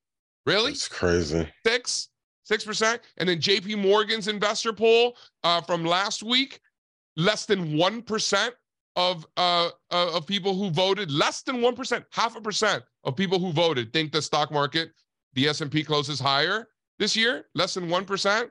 So you know, stocks keep going up, and and people and people, I don't know what people are so angry about. And then another thing I'll show you is that when you look at the commercial hedgers, this is the you know the, this comes from the commitment of traders favorite report chart. Yeah. how positioning, how the smart money, quote unquote, is positioned and how the dumb money is positioned. And the hedge funds, the large speculators, which historically are great contrarian, right? You want to take the other side when they're a consensus. You know what they're doing? They are the most short the S&P 500 that they have been in over a decade. Yeah. So I will happily take the other side of of large speculators like hedge funds, uh, the Barron's big money poll, only 6% are bullish, and JP Morgan's investors, less than half a percent, uh, think the market closes higher this year. Um, uh, um, we're, we're very aggressively and have been taking the other side of that. How often are you uh, referencing that COT report on the future side? And also, like gold is normally from 174 to like 194 in resistance. Do you think that um, gold is going to slide down, or do you think it'll break above resistance and, and hold steady? Yep. So to answer your question about the COT report, we look at it every week for changes. You know, for the most part, we ignore it. We only care like at, at extremes. Yeah. When they're at extremes, that's what I'm interested, right? In this case, quite the extreme. So it's interesting, right? And it, it's right in line with all the other data that we're seeing that stocks keep going up. And not only are, are people angry, like, you know, they're they're like, not only are they upset that stocks are going up, in a lot of cases, they're just like closing their eyes, like it's not happening, like pretending it's not happening. Like stocks have been going up for 10 months, and Yeah. people are asking me when the bear market's gonna be over. I'm like, what are you are you like what kind of serial killer thinks Looking like at that? different data, yeah. And then to answer your question on gold, you know, an, a great example, you know, like Europe that has done nothing for 20 years, right? Europe, more than 20 years, right? Uh, No progress since the tech bubble burst out in Europe. And now they're just getting going. In gold, no progress since 2011 when gold Yeah. prices peaked. And, you know, so they haven't even started to get going again. This is really a massive base. We had an all-time weekly closing high a couple of Fridays ago. You know, I've I've done a lot. I've studied markets for 20 years. You know, in downtrends, you don't see a lot of new all-time highs. Mhm. You know, so I would look at that as constructive. Like I said, you know, like we started the show, most bullish thing an asset can do is go up in price. New all-time highs tend to come before more new all-time highs, which historically come before new all-time highs. So if we are above, call it 2000, I think is a pretty good level just for, you know, every investor to kind of keep in mind. If there's a two in front of gold, I think you gotta own it. It's gotta be a part of your portfolio. If it's below 2000, then you know it's still messy and- maybe needs more time. But to me, that's the level 2000. Can we see a market where, if I could do a follow up real quick, where gold would hit like 2400, but the S and P stays above 4500? Because I know most people use gold as a hedge, but if we're seeing all time new highs in gold, and the market will go up, and international markets are going to going to go up, when will we see some dispersion and gold does become a hedge again? Yeah, I mean, listen, I've never seen any evidence at all that gold is any hedge maybe against profitability, perhaps. Mm. you know, I mean, for 10, 12 years, anybody made money except for gold investors. Like you could have bought Bitcoin, you could have bought stocks, you could have bought Yeah. bonds. Like everybody's making money except the gold bugs, right? But it gets back to what we were talking about before. There's a time and a place for everything. There's Yeah. a time and a place for tech and United States stock market. There's a time and a place for industrials and financials and other countries have more exposure, like healthcare, for example. There, and, and there's times where healthcare is an underperformer, and there's a time where tech. So there's a time and a place for everything. Same thing with precious metals, right? Doesn't mean that you think the world's going to come to an end. In fact, in the 2000s, in the mid 2000s, we were in a raging bull market for stocks. Raging bull market, one of the greatest bull markets of all time. Earlier in my career, guess what? Gold was going up too, and gold Yeah. was actually outperforming the stock market. So as as great as stocks did from let's say 2002, 2003 up through 2007, gold did even better. Right? So Mm. why can't That's that happen point. again? Like, you know, it doesn't have to be one or the other. Uh, in fact, I think the correlation remains relatively positive because all we've seen is a strong negative correlation between the US dollar and equities. So if the US dollar is rising, stocks are, are- uh, tend to be under pressure. And if the US dollar is rising, then gold's probably not doing great either. But if the dollar's falling like it has over the last couple of quarters, Yeah. Stocks have proven that they're going to do well in a falling dollar environment, and gold has certainly proven that it, it's going to do well in a in a falling dollar environment. So I think they both move up together. Actually, is the bet that we're making. Number one, number two. If you take the dollar out of the equation altogether, and you look at gold price in other currencies like Japanese yen, like British pounds, gold is already making new highs. In fact, I want to show you the chart. Gold is already making new all-time highs. Here, let me just pull it up quick. You're looking Here's at gold. GOD. Here's gold price in USD, and then here's gold price in all the other currencies. Look at the 2011 highs price in the dollar, and then look at the 2011 highs price in yen, euro, British pounds, Canadian dollar, Aussie, and you could go look at South African rand. You could look at a price in Indian rupee. You know, go across the board. They're all going from the lower left to the upper right. So to me, it's inevitable that price in dollars does the same. Um, you know, this is actually a lot of valuable, very good information. Absolutely. Hit the like button and share. Everybody that's watching on YouTube.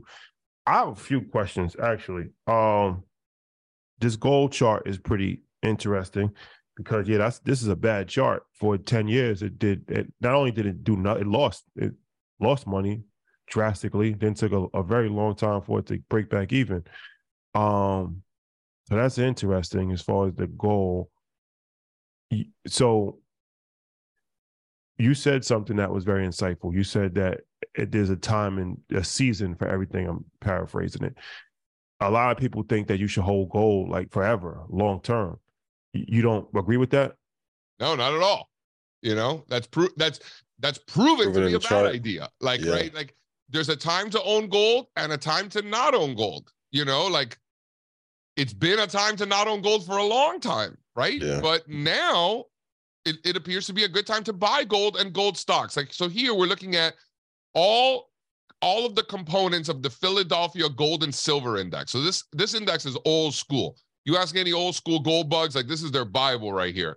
So these are the the 30 largest gold and silver stocks and where prices relative to a moving average. So you asked me before about moving averages. I don't necessarily use them in charts often, but we do reference them that when we run like quantitative analysis like this, where if you're above your five day moving average, like you're in a tiny, tiny, tiny little uptrend, right? But if you're above your 250 day moving average, you're probably in a longer term uptrend and everything in between. So this goes from five day, 10 day, 20 day, 50, 100, 150, 200, 250. If it's green, price is above that moving average. If it's red, it's below. I Mhm. see a lot of green. A ton. Green means go. Can, can you go back to the um to the chart with the political cycle? And that's what I say it's about gold. Gold has long down periods as well. I think from 83, 84 to 2001, gold was like flat or relatively down.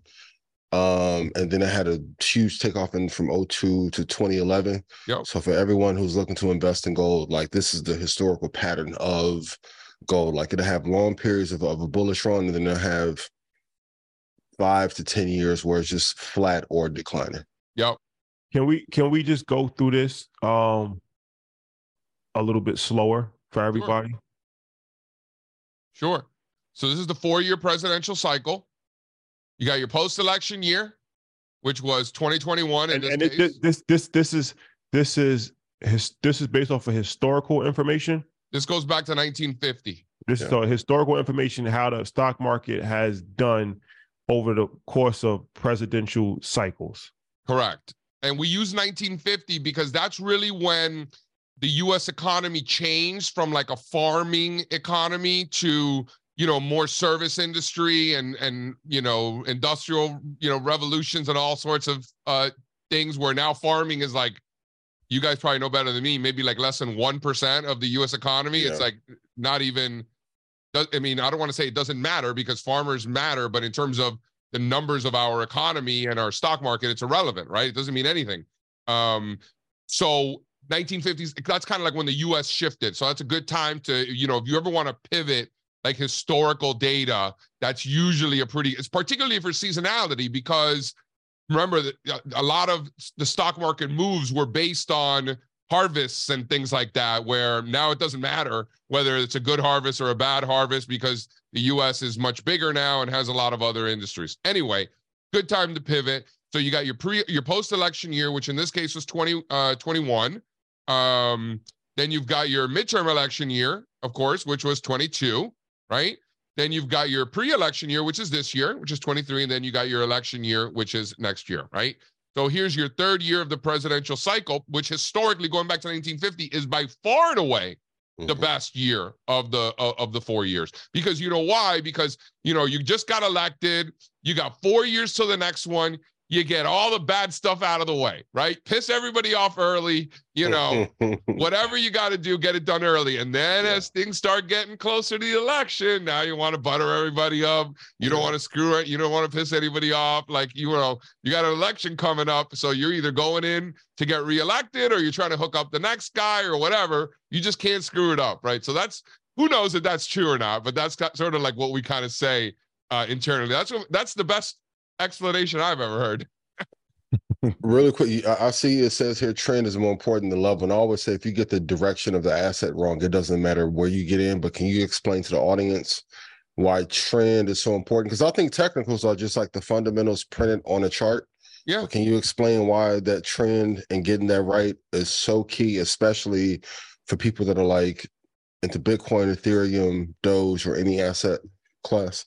Yeah, you know, um, in this case, we're we're talking specifically about this chart. You know, it's not like oh, the S and P 500 has to go up 16 percent on pre-election years. Like, it's not so much about like a price level or anything like that. Just most of the overall trend. Yeah. You know, um, you know the the historically, you know, in midterm election years going into the election, you know, that summer going into the elections tends to be the worst time of the four-year presidential cycle, right? And then you get into the the fourth quarter of the midterm years, right after midterm elections, that's when stocks really kick off.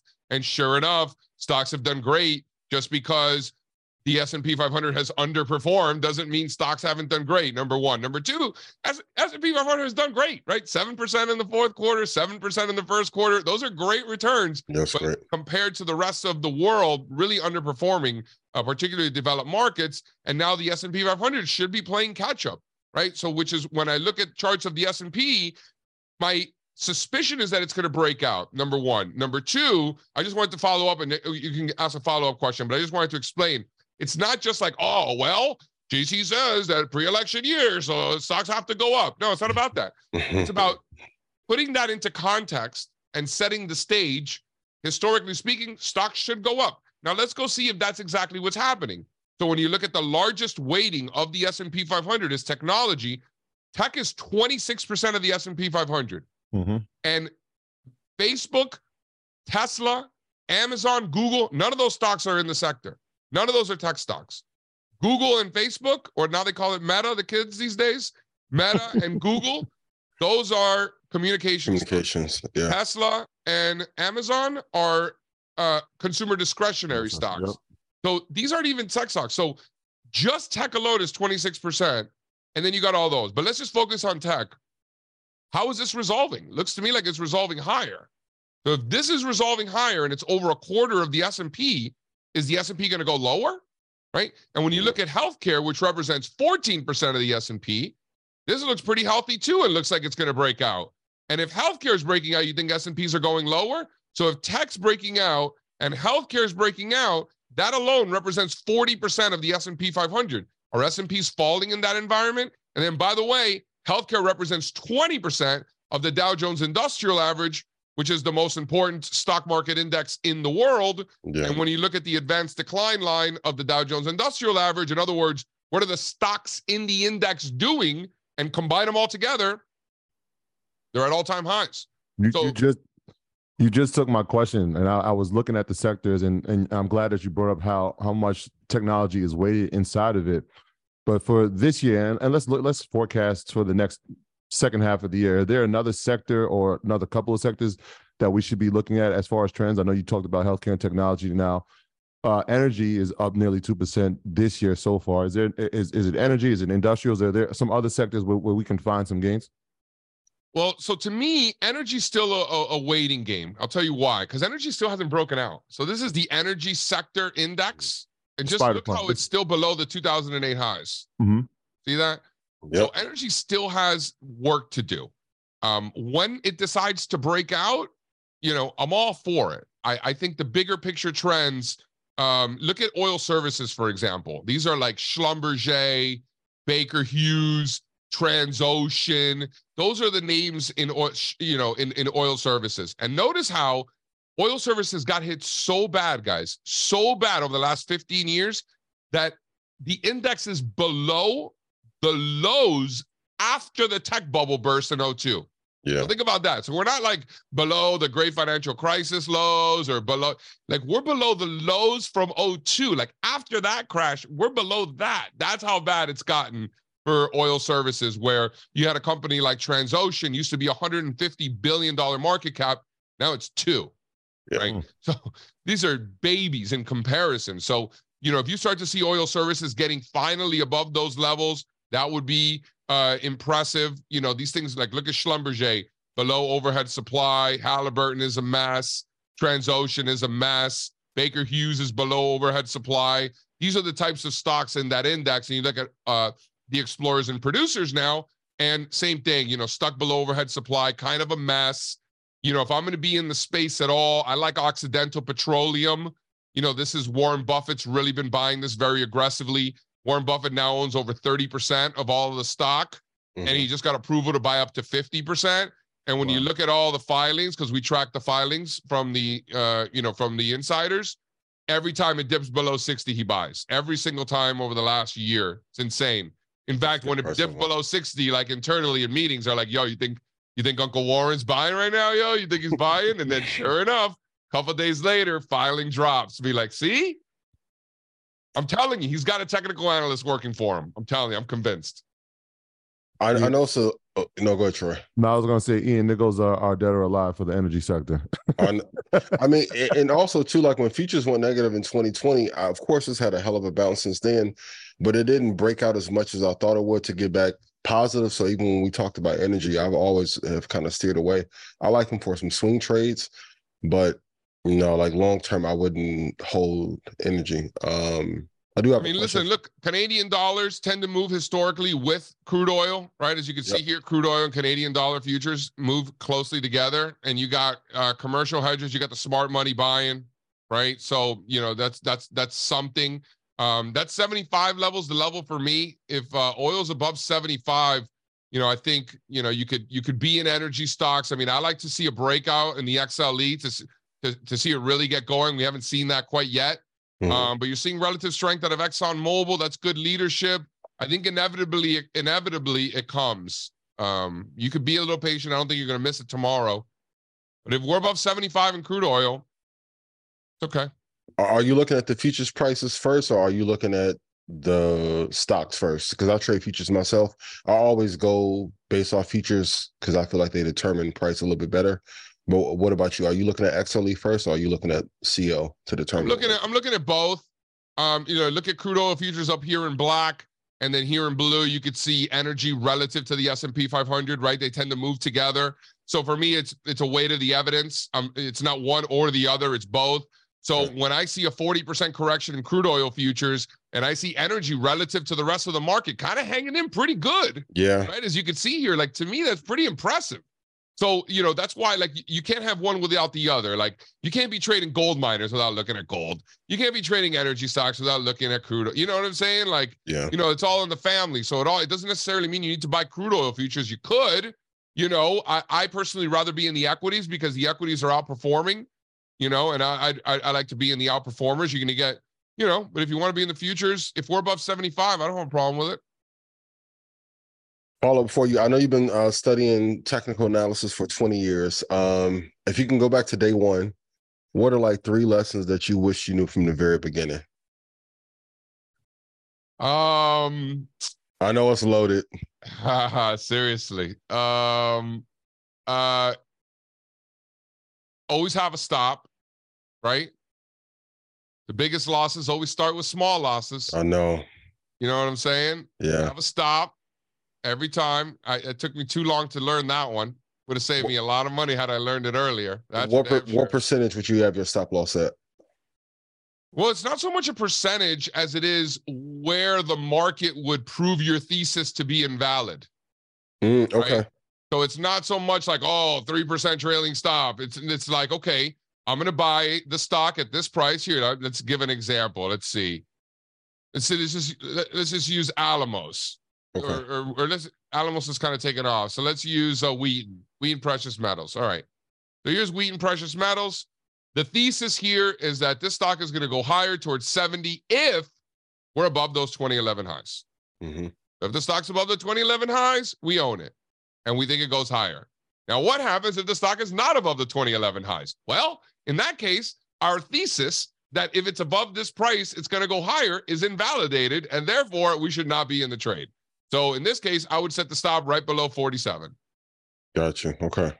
So whatever that percentage works out to where the price is today, so be it, right? So then I calculate that, right? So let's say um it's uh, it's five percent below the the current life. Like forget the stock. Let's say it's five percent below the current price, and I can make forty percent if I'm right. Well, that's an eight to one risk One. reward, you know, reward to risk ratio. Yeah. That's good enough for me Yeah. right? So if you could put the probabilities of success in your favor and the risk versus reward is also in your favor, right? Because in, in that's that's the beauty of the market. In life in general, the better the reward, the potential reward, the more the risk, right? The lower the probability that you know, the, the lower the probability that you're going to be right, and you know, the the the more risk that you have to take, right? Like it's it's it's a yin and yang in the Yeah. market. You can position yourself in both, where the probabilities of success are on your side, and the risk reward is on your It's side. low. Yeah. Yep. Oh, I, we have to just explain that. Explain that last piece that you just said because that that's very interesting. So in life, How, right? how do you? No, no, I know I got that part of it. But how how do you do that? You said in the market you have the the ability to have a high uh reward with a very low risk. Yeah. So in this case, right? If the tr- if the trend is up and you're buying a stock that the trend is up, hmm the probabilities that you're going to be successful are much higher than if you were to be shorting that stock, right? Because asset prices trend. So if you're shorting a stock in an uptrend, there's a higher probability outcome that you're going to lose money in that endeavor. Yeah. I'm stopped out. Yep. You could pick the top, right? And people do, and I have, and like, fine. But that doesn't change the fact that the probabilities that you're right, right? You know what I'm saying? Like you're fighting the trend. You know, people are like, oh, don't fight the Fed. I don't know who made that up. That's a lie. It's not don't fight the Fed. It's don't fight the tape. Yeah. Don't fight the tape. That's the saying. don't fight the tape. I don't know where this Fed thing came. Don't fight the tape. So if you are buying something that's going up, your probabilities of success are higher. Number one. Number two, if the risk versus reward in your favor, I mean, the risk versus reward, as far as I'm concerned, should always be in your favor Absolutely. un- unless unless it's like an income trade. So like in the options market, for example, it's the opposite. Asset prices trend, but volatility mean reverts. Right? We know that. High volatility tends to come down, low volatility tends to come up. We know that. It's the opposite of asset prices. But what's hilarious is that humans are always fighting trends, even though asset prices trend. They're always trying to fight the trends. And then in volatility, when volatility's up, they think it's going to be up forever. And when volatility's down, they think it's going to be down forever. When, you know, so humans are silly like that. So if you want like the cheat code, you know, just kind of the go through the warp zone for those of you who used to play video games or whatever. understand that asset prices trend and volatility mean reverts. So in the case of volatility mean reverting, if you're selling like a strangle, for example, you are you you your probabilities of success are going to be very very very high, but the risk versus reward is against you, right? You're putting up more money to Yeah. make a little bit of money, but yeah, you're putting in probability ten of to make are very five high, hundred bucks. Yeah, right? Yeah. Yeah, the trend is your friend. That is extremely important. Um, With benefits. Friend with I think an easy formula is direction plus entry plus exit. So if you put in ten thousand, like if you put in ten thousand, let's say hypothetically, if you can make eighty-eight thousand upon your exit, that will put your risk in one dollar to make eight. Uh, we talked about this before at Toronto, and uh, to me as a trader, I think risk to reward is second most important to getting the direction right. So that's Um, that's your number, eight to one. It's got to be at least eight to one. No. Yeah, on the low end. Yeah, I'm like seven to one. You know, Yeah, that's same, a, that's yeah. a good one for me. But yeah. I mean, that's everybody has their own. I've heard four to one from great traders, so there's no right or wrong way to do this. yeah. You just have to figure out what works for you and, and keep That's your right. also index now. well, Right. This was extremely insightful, for sure. Yes. on a variety of different um conversational pieces.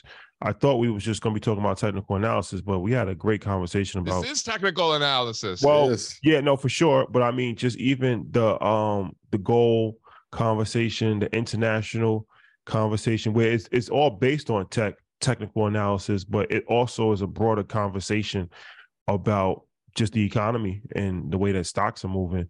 Um, which, like you said, I mean, it all comes down to technical analysis as well, as far as taking the emotion out of it and just reading the charts and seeing seeing what works Yeah. currently and what is not working currently, and not trying to convince yourself that something that is not working is going to work, or something that is working is not going to work based off of emotion. Taking the emotion out of it and um, just looking at the information that's on the charts. Yeah. JC, I, I, I wondered, and just off the top of it, obviously a master at technical analysis. At any point, do you look at the fundamentals or is uh, st- strictly technicals? No, as far as I'm concerned, the, the less I know, the better. Okay. Right. Because, you know, a lot of people, what happens is they fall into these rabbit holes where they spend so much time trying to learn a stock and they spend so much time, so much sunk costs, you know, weeks, months, years in some cases. So for them, they cannot possibly comprehend having have wasted all that time and you know just like moving on to another stock. You know what i mean? Like it's like all like so people get like stuck and brainwashed with this company because they already have so much time and effort invested in that particular stock. When the truth is it's just letters and math. You can't you're not we're not marrying these stocks we're Yeah. just dating them right you know there's there's no beef like you're just not going up so i'm going to own ano- another one right so that's number one number two people are like well jc you could use fundamentals and technicals. It doesn't have to be one or the other. And in my opinion, any time that you're spending doing fundamental analysis is time that you could be spending doing more technical analysis. So the opportunity cost in reading bedtime stories to me is just too much, right? Like we're grown adults. You don't need to be told stories to go to sleep at night like you're a three year old girl. Like read your Mary Had a Little Lamb or whatever, you know, to the, your daughter, your son, or whatever. That is fantastic. But as adults, as investors, do I care that Occidental Petroleum, you know, just got this new drill, you know, in this in this random country and they found more oil. Like I'm just making things up. I know nothing about Occidental Petroleum, as you could tell. So I, I don't I don't know about any of that stuff. I don't want to know, but I'll tell you this much. I bet you Warren Buffett did his homework, right? I bet you he knows what they're doing, considering he spent $11 billion buying their freaking stock. I bet he's done the homework. So guess what? That's good enough for me. So Yeah. then I decide, okay, Uncle Warren likes it. Let's see if it's going up. And sure enough, it is going up. And there's a well-defined risk level where it's below 58. We don't want to own it. So I only got a couple of points of risk and I could potentially make 30, 40 points of upside. That becomes a 20 to 1 risk reward. Now we're talking. And I Yeah. know less than nothing about oil drilling. I know less about drugs, you know, drug manufacturing. I know even less about Taiwanese semiconductors, right? I know nothing about lithium batteries, right? Yeah. I know what do I know about the blockchain? I don't know. You know, I, I hear a thing or two every now and then, the old block and chain. I know nothing. But if Bitcoin's going up, I want to own it, right? So, you know, to me, it, it doesn't matter. It doesn't matter. Less I know, the better. Speaking of Bitcoin, a couple of investors have it going to 125 and 150 over the next five years. What do you think about if you're charting? What do you see Bitcoin maxing out at? A million in two months. Two months from now, it's going to a million. You I'll take of course. didn't get the memo? Of Nope. course it is. Uh, I mean, I, I hope it does. I, I mean, I would be uh, very well off if that were the case. Uh, Yeah. You know, I, I mean, I'm not I'm not against that happening, but I would argue getting back to probabilities, probably not the higher probability outcome, right? Probably not. Yeah, 120, 130, that's probably a good stop for me. You know, if if if these levels hold, right? So what are we looking at here? We're looking at Bitcoin and Ethereum finding support at former resistance, right? These are the former cycle highs, right? That's where we peaked at the end of 2017 when your drunk uncle on Thanksgiving's asking you how to buy Bitcoin, right? Remember that? That was this. My high school buddies texting me, hey, which cryptocurrency do I buy? Not should I be buying cryptocurrencies? Specifically, which ones should I be buying, right? That's when you knew. So that was the here. We all obviously came down tremendously, ultimately broke out to new all-time highs after uh, uh, COVID. And then from last summer until recently, those prices have really been ironing out a bottom at those former highs, right? Yeah. So that's what we like to call in the technical analysis community, we call that polarity, where former resistance turns into support. And that's exactly what we're seeing here in both of them. So my bet personally and for our customers has been if we're above the 2017, 2018 highs, buy as much as you want Yeah, you know, to the point where in this particular instance, I think that there's an overwhelming amount of opportunity cost to not own any, right? Because we, it's the unknown unknowns of what this is going to look like three, five, ten years from now. ten years from now. So yeah, I think that there is an inherent unlimited upside. I have no idea, but there's definitely a lot more upside in Bitcoin and Ethereum from a just from a bigger picture asset class standpoint than say a utility stock that's making new all-time highs. I'm not going to say, "Oh, if you don't own this water company, you know, you're really missing out." Like you might miss out on a little bit, but it's not going to change Yeah. your life. And something like this, if this turns into something larger and you don't have a piece like you're essentially short you're gonna yeah, you're gonna FOMO. y- you know it's it's just not a good situation so regardless of whether that was the case or not i still like it long against the former cycle's highs but i think there's an inherent additional risk of not owning any um in this particular asset class so for me it's very simple we're above those former highs i'm in very aggressively so and if we're not there's a bigger problem and i want nothing to do with the asset class Yeah, I just put on the one six one eight after the um all time high. That has it at one hundred and ten thousand one hundred six. So yeah, if you miss out from the twenties um or twenty seven thousand, it goes to one ten. I think some people are gonna pull their hair out. So, but it, it goes back to that point of once you know the direction of an asset, just to be long it for a long period of time. And I always recommend five to ten years. Is there like a holding period that you prefer or recommend, or that you tell your investors to hold on to an asset?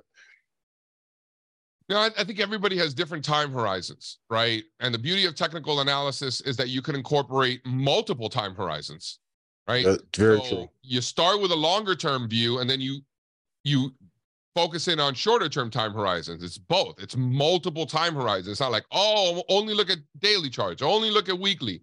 You start with the monthly. You start with longer term charts. Zoom out. Whenever in doubt, zoom Yeah. out, and then focus in and drill down into what's happening over a three to nine month period for more tactical opportunities. If you're like a day trader, then your daily charts are going to be your long-term charts and your 10-minute charts are going to be your more tactical charts. Me personally, I look at weekly and monthly charts Yep. for structural perspective and I look at the daily charts for tactical opportunities. If you're a longer term investor, maybe you look at monthly or quarterly charts to look out longer term, and maybe your weekly charts are more tactical. So it's it, it really is first identify your time horizon Mhm. and then right and then act accordingly. Don't just you know be what do they call that? Uh when you're always changing your strategy around uh Stupid. No. stupid. yes, actually, yes, yes. For lack of a better word. Yes. Um, JC, this has been amazing. Thank you for your time. Um, definitely have to come back. We need to make Yes, this a- please. a, segment. Um, Segment. That's my guy. I love JC. Yeah, for sure. We definitely Appreciate it, make this a guys. segment. How um yeah, talk about all star charts and any information that you want to give the public before before you head out. You know, uh, All Star Charts is a, a research platform where we provide, you know, what you see here, uh, analysis from the top down perspective. You know, we we treat stocks as an asset class, not just a U.S. thing or anything like that, because we have the ability in America and in other countries as well to invest in a lot of stocks that trade right on the New York Stock Exchange. Mhm. But what does it matter? What city around the world they're from? It could be from Texas, it could be from Amsterdam, it could be from India.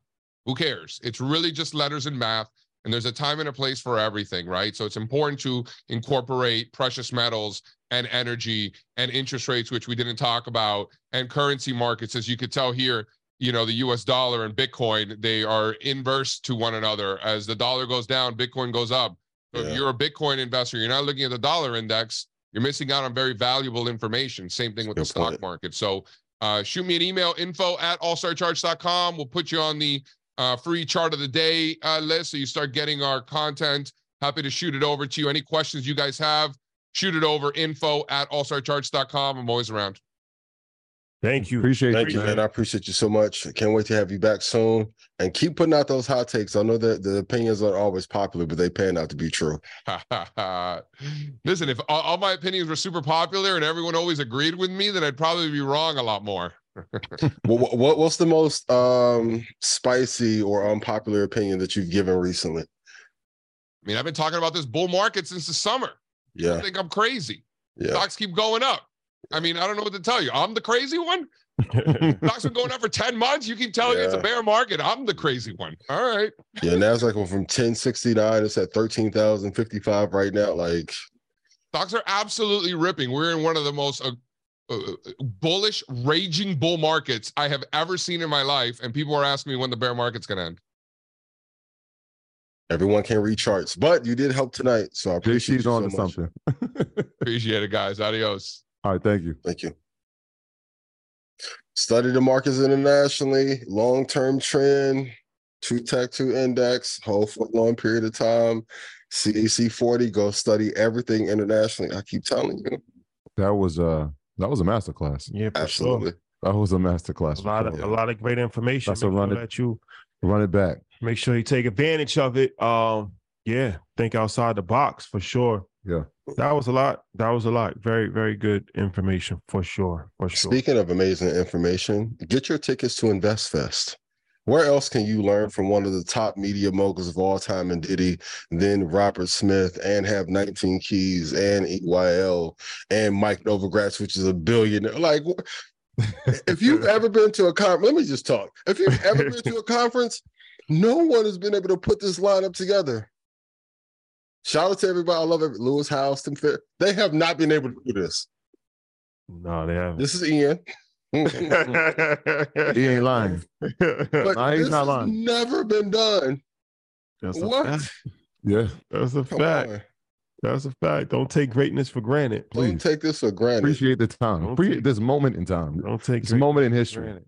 yes, Oh man. Ian, can we do something real quick? absolutely. It's a big earnings week. So I'm gonna go uh with some companies that are reporting earnings. Okay. You could just say, yeah, if you like it or not. How's that? Okay. That's perfect. All right, man. So I mean, again, it's a huge earnings week. Uh tomorrow, tomorrow we got UPS.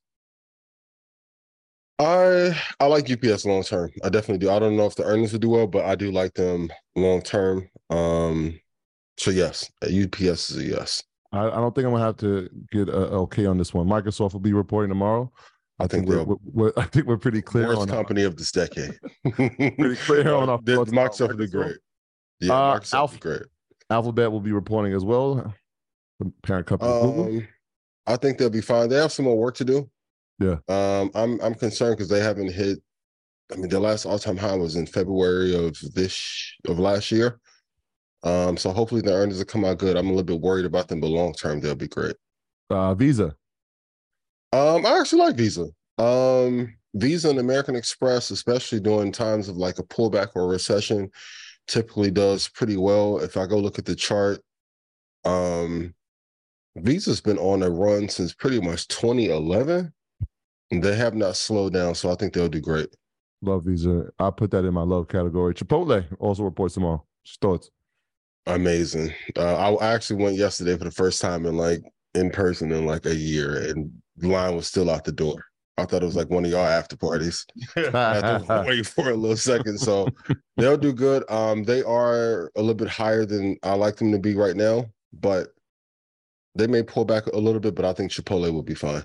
That's a big. week. That's just that's just Tuesday. Wednesday we got Meta. Um, stay tuned. Stay I'm tuned. Okay, I'm gonna put one of my favorites um during the pandemic, and it's still performing relatively well. Thermo Fisher.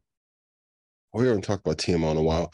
Um, I still like uh Thermo Fisher long term. I don't know if the earnings will be great, but I do if I can get it back down to like 485, I would definitely love to buy it there. But like 485 to 510 is a great long term buy. If you look at it since inception, uh 1987 was at two dollars and 97 cent. If you come to more recent time, in 2014 it was at 104.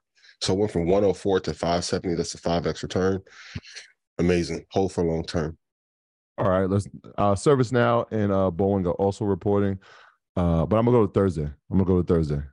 All right. Amazon is reporting on Thursday. Still like it long term. Um, I don't know if the earnings will be good though. Uh, Amazon is another company like Tesla. I think they need they need to bring Bezos back, maybe for a year or two until we get out of this recession. I think they need a little bit more innovation, and then the profit margins are a little bit too tight. Um, I do like them long term, but I'm I am concerned about how this earnings is going to pan out. I'm gonna throw a semi in, in there right now. Thursday, Intel will be reporting. We have any meetings coming up with Intel? Not on the calendar as of yet. Not yet. on the calendar. Um, I'm I'm worried. I'm worried about this one. Th- This one may may wet the bed. So, um, they're, they're like all time highs in 2000. It's Been a minute. 75, 83. They had a great run the last few years. I just don't see. Intel like reminds me of like a, a player who's like in his last year in a league and he has like two games where he scores like 20 and 25 and it's like, oh, he's back. It's like, no, his back is going to go out. No. So. Intel, I don't like more than You- You're Uh, giving Intel the Udonis Haslem. Okay. no, No. I would never shout to UD. Shout to UD, Yeah. Miami legend. yes. Um, okay. All right. Uh, MasterCard. We said Visa. Let's talk about MasterCard. Uh, MasterCard, I like as well. Visa, MasterCard, American Express. If I have to pick, I'm going Visa for sure. Yeah. Uh, but MasterCard, I do like as well. Yeah. If I had to choo- uh, choose two, I'm going Visa and American Express. But MasterCard, it's on the like list. And then we just spoke about energy. Uh, Friday, Exxon and Chevron both will be reporting. Uh, Exxon, Exxon is a printing press right now, man. Like the earnings should be great. Um, Chevron is what CVX, yeah. I, I would pick Exxon for sure over Chevron. Chevron. Chevron is definitely pushing up as well. They should get to maybe 189.68 by end of year, and who knows, even maybe even by summer, if those prices continue to go up. Uh, even going back to Mastercard really quick, if you're looking at long term trend, really fascinating. Um, since 2009, oh, go back 2009, they were at twenty dollars and twenty nine cent. They're at three seventy four now.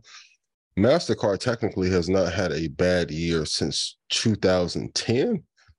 Uh, and especially as consumer spending goes up internationally, um, and they're solidifying more banking relationships. Visa, Mastercard, and American Express are all going to continue to like print money hand over fist. So yeah, I will hold it, all those for long term. There you have it. There you have it, ladies and gentlemen. Another glorious episode of Market Mondays in Yes. the books. Um, man, so much information. You guys definitely need to go back and watch it a few times. Yes, watch it three Um, times. A lot of takeaways, a lot of information for sure. Mhm. Um, you know, one of them ones, one of them ones. As yeah, as always, Market Mondays legendary run continues. Chicago and Ghana dates will be announced So soon. come. God willing, working on this. Yep.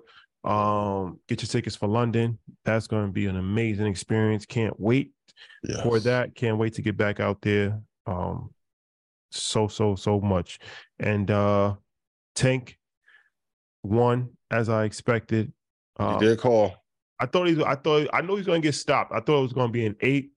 He got stopped in seven, but um, I knew he was going to get stopped. I didn't think he was going to get knocked out cold. He ended up um quitting. But shout out to Ryan Garcia, good dude. Yeah. Seems like a good guy. Yeah, But um, you know, when them punches come, it's just it's punishment. It's Yeah. a thing called punishment. Yeah. And how much punishment can you take? It's it's difficult to take punishment Yeah. for It, it's tough. Um, and Yeah, so for the average fan who's watched, it probably. I mean, I got the call like, what just happened? How, how do you get? If you've ever been hit uh, as a boxer in your liver, that's one of them kill shots, right? In your liver or your kidney knocks your wind out. You're almost like paralyzing. So Yeah, he got hit like that.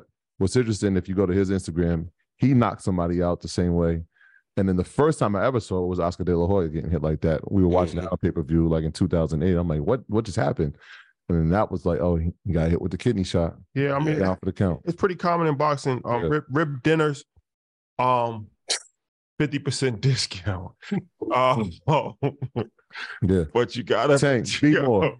boy, Shout, take it hard too, man. Shout out to Leonard Ellerbe. We had I had a quick conversation with him, man. Oh, That that's is fire. Leonard Ellerbe is a legend, man. And uh Shout out to Floyd. He was there with thirty-seven Shout- chains on. Oh yeah, he was. up to Floyd. We And ran, sh- we sh- Michael B. Jordan. Shout out to Al Haymon. Shout, out to Al Haymon. Y'all ran Al? Oh wow. We no, we, we we didn't run into Al, but PBC Boxing is owned by Oh, yeah. which put on the event. So shout out to him and Floyd, who was a co-owner in that.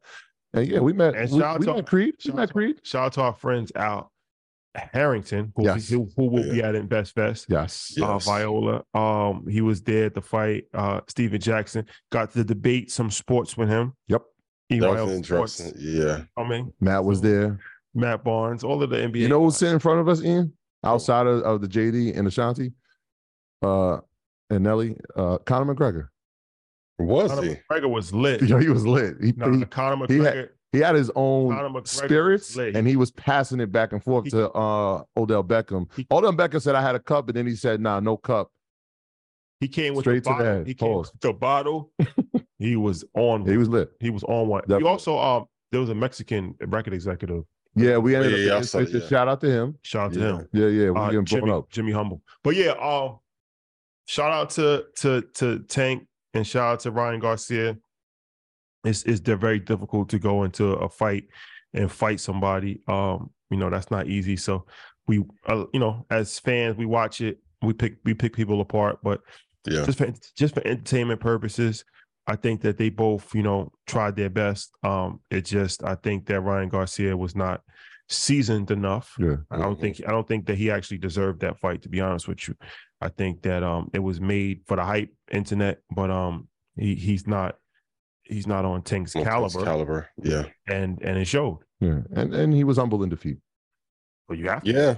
No, you Yeah. know, man, you know, Yeah. What else? How can you? uh, he, People some, lie. some people spin it. some people yeah. are humble in defeat. he got stopped. How can you Yeah, not? some you know? people are humble in defeat and and blame a lot of things that happened, but he was humble in defeat. Well, they defeat. did mention the mole. They had a mole in his camp. Well, Leonard Ellerbe said that Wait, first, what? Really? and he and then he confirmed You, it. you didn't hear about that? Yeah, No, no. yeah, yeah. They had a mole. They, they So the they- mole. They said that they've been tracking him in his camp, They- so they know everything that he's doing, every how he's going to fight, how he's going to attack the fight. they sent. And he said there's a mole. And he's like, there ain't no effing mole. He's like, yo, the mole's inside your camp. That was at the press conference But no, but he confirmed that there was a mole after the after fight. the fight. He said it was it was very disappointing to find out that he had a mole in his camp. Oh, yo, man, it's, you got to win by any means, The- man. I- we know what you're doing. It's, Yeah. it's, it's, it's, eh, When you, it's when another you the lesson, A keeping side of the team fight, you do what it takes, man. When Yeah, you're listen, We you ain't gotta do what lost, you gotta man. do. send, the, send, send the informant. hydration clauses and all that. We the A side. Sent the informant. They sent the informant in the camp. Donnie Keep the team link. Everybody, I was talking to somebody about this uh, last week on Stock Club Call. They're like, man, y'all moving so lean. I'm like, only the killers got to be on the squad. That's why I put on Instagram, man. Only family. Man. Shout out to Dirt. Only the family. Only the family, man. Boy, It's too many. It's too many uh moles out here. It's a lot of moles. crazy. It's a lot of moles, man.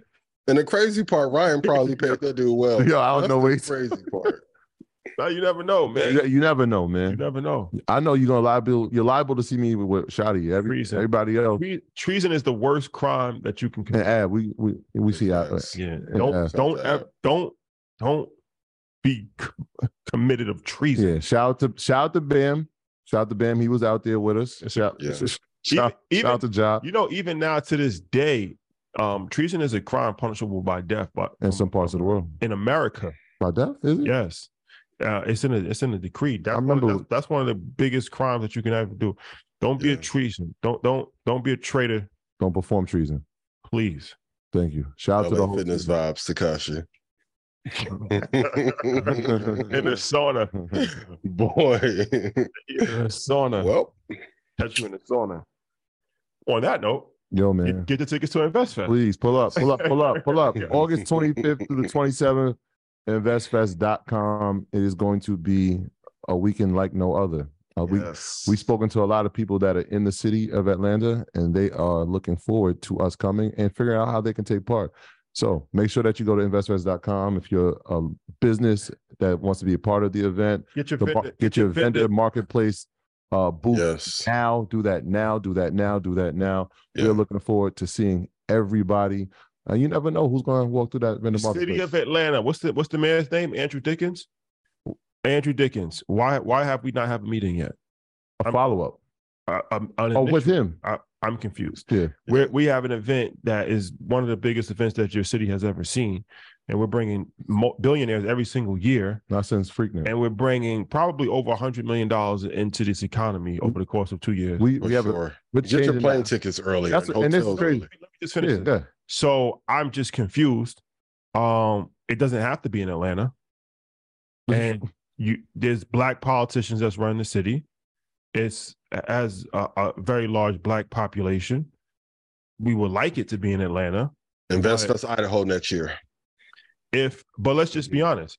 If this was X Y Z rapper or X Y and Z basketball player that that that did this event, or if it was Rolling Loud, if it was Rolling Loud, Red they would be rolling out the red carpet. They would have press conferences. They would have special security, and they would have discounts on hotels, and they would do all kinds of stuff. But it's for entrepreneurship, Yeah. and we have we have received no information or no help from the local government. Not that we need it, but it's beneficial, Yeah. and it's it it it is a precedent for it because they always they, they do it for any other event. Any any type of music festival this is a precedent. Like when coachella comes to california like they're laying out the red carpet. Rolling loud goes to miami new york like this special uh, and then rolling loud left new york because it was too difficult right? Yeah. so investfest is in atlanta but it doesn't have it doesn't have to be in atlanta. No, that's what I, and I was just saying the trajectory of the city, right? So everybody's bringing up the events that happened in the 90s, which is all right. That that was one representation of the city.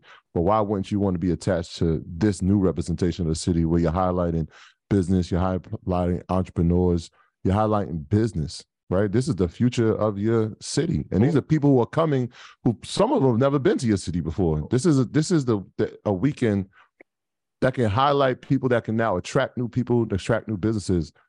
It's a disservice to your city if or, you don't get or, involved. or it's called a re-election it's, Or- called, it's called a contender or it's called a relocation. it's called a contender Both can happen too. Or it's called a relocation. so Your Look, choice. uh, Politicians, if you need support, you can't just ask for support during your election year. Going back to that chart JC put up, you need to probably go back to that two year cycle when you're in to Yeah. build relationships. We're on the three year cycle of this term. in real time. Yeah, you're in year three. It's like those votes will matter. It could be a re up or it could be a relocation. It's just a matter of, of choice. I digress. Yes. Political parties. Arrivederci. Shout out to Ruggs. Ruggs, what's good, boy? My dog. Oh. All right. It was a Oh, you know what? You know what we didn't do? Just just really quickly. Shout out to the entire city of Las Vegas. We got so much love um out there this weekend. It was incredible. It was overwhelming and out the outpouring level of support from everybody that we just ran into, just randomly, man. It's it's I don't it's, it was one of those things. It felt like Oakland a little Yeah, bit when we just every, every time everywhere we walked, it was like, yo, yo, I love y'all. There's a lot of people here, but I'm so happy that I ran into y'all, man. So shout out to everybody. Even if you weren't from Las Vegas, if you were at the event and you saw us and you show love, man, A lot of a lot of a lot of love for Market Mondays. that's a fact. Yeah. A lot of people talk about Market Mondays everywhere we go. So thank you for everybody that checks out Yeah, Market. thank you for the support. Um, extremely humbling, and uh, we don't take it for granted at all. So No. thank you, thank you, appreciate it. Um, and we see we'll see you guys soon. Um, and you know, and that's another thing. Nobody's. I don't like the entitlement of people that feel like they're entitled to be at an event or they should be on a lineup or whatever. Like so many different people have commented about like, well, why why am I not a speaker? Well, why why should you be a speaker? Like that's just like if I don't understand it because you haven't extended your arm to us in any way. hmm You haven't supported or championed us in any way. But you want a free you want a free vendor booth. And you- you're calling for 10 VIP tickets and you can't even repost a flyer. Like this en- this entitlement has to stop. And it's, Wow. it's it's for our community. Like just think about that. You're you're you're asking for free tickets. You're asking There's for something that's gonna sell out. you're asking for a free vendor booth and you haven't reposted the flyer. You haven't even shown any support. And you order your first your first request is how can I get something for free? Yeah. Like not how I now not how can I add value, not how can I The connect the dots, not how can I help, not how can I volunteer, how can I get something for free? Because I should just get something for free because I know I know who you are and you know who I am. Well, that's not how life works. It's really not. Yep. Lesson in everything. You can't take any, even for me, even though I do the show, even though I killed the last two years, I never take being on that stage for granted in no city. Because I know the first time I have a bad show, finito. As an entrepreneur, you got to put up W's every time. If you're not in a circle, you have to lead by helping first. Lead, even a red panda. I very rarely ever go to them like, hey, buy anything. Let me help 700 times, 500 times, then I'll ask for something. Hey, how can I help? What can I do? That is the key. Please put that in chat. The key to winning long term is to help first and not ask. And the ones who do repost all the time, we'll find what, like, shout out to Edwin and like the people who always are like super. Yo, yo, yo, Yo, moment. Can we just have a moment to he's shout a- out Edwin? He's a legend. Yo, actually- Edwin has probably put up three posts since we started this episode. He's- Yo, Edwin, Look, he's my brother, he's every actually a legend. event, every red panda Yo. event, every everything. everything. You know what, Edwin? Edwin, you've been upgraded to VIP. That's a fact. you've been upgraded. That's to a fact. Edwin, Shout out to the family. a VIP. You're a VIP. Shout out to the family. That's You are- my guy. You meet and greet, man. He's a legend. He's actually a legend. This is he's out of Yeah. just different level, bro. Appreciate putting it. in work. I'm- Sharisha, who was at the LA show with us, something like if you help people remember it, but when it's time for like the big event, you can't come at all. If you ask me about how to get a vendor booth, I don't know. Info at Earn Your Leisure. I, am trying to figure out how to build a a I- transformer I don't for it or something like. I hit man like, yo, what we doing for the booth? Everybody's trying to compete to have the best booth. Like, yo, help first. Help first. Shout out to MG. Yo, So, man. man. Love is love. Be good to each other. Go rewatch. I like when you rant too. Take notes. Rants, And, uh, Rants and Gems. Yeah, Rants and part Gems. two. Rants and Gems Real Estate Podcast. Love is love is love, man. Peace. Peace. Take your business further with the smart and flexible American Express Business Gold Card. You can earn four times points on your top two eligible spending categories every month, like transit, U.S. restaurants, and gas stations. That's the powerful backing of American Express. Four times points on up to $150,000 in purchases per year. Terms apply. Learn more at americanexpress.com slash business gold card. For the ones who work hard to ensure their crew can always go the extra mile, and the ones who get in early so everyone can go home on time, there's Grainger, offering professional grade supplies backed by product experts so you can quickly and easily find what you need. Plus, you can count on access to a committed team ready to go the extra mile for you. Call, clickgrainger.com, or just stop by. Grainger, for the ones who get it done.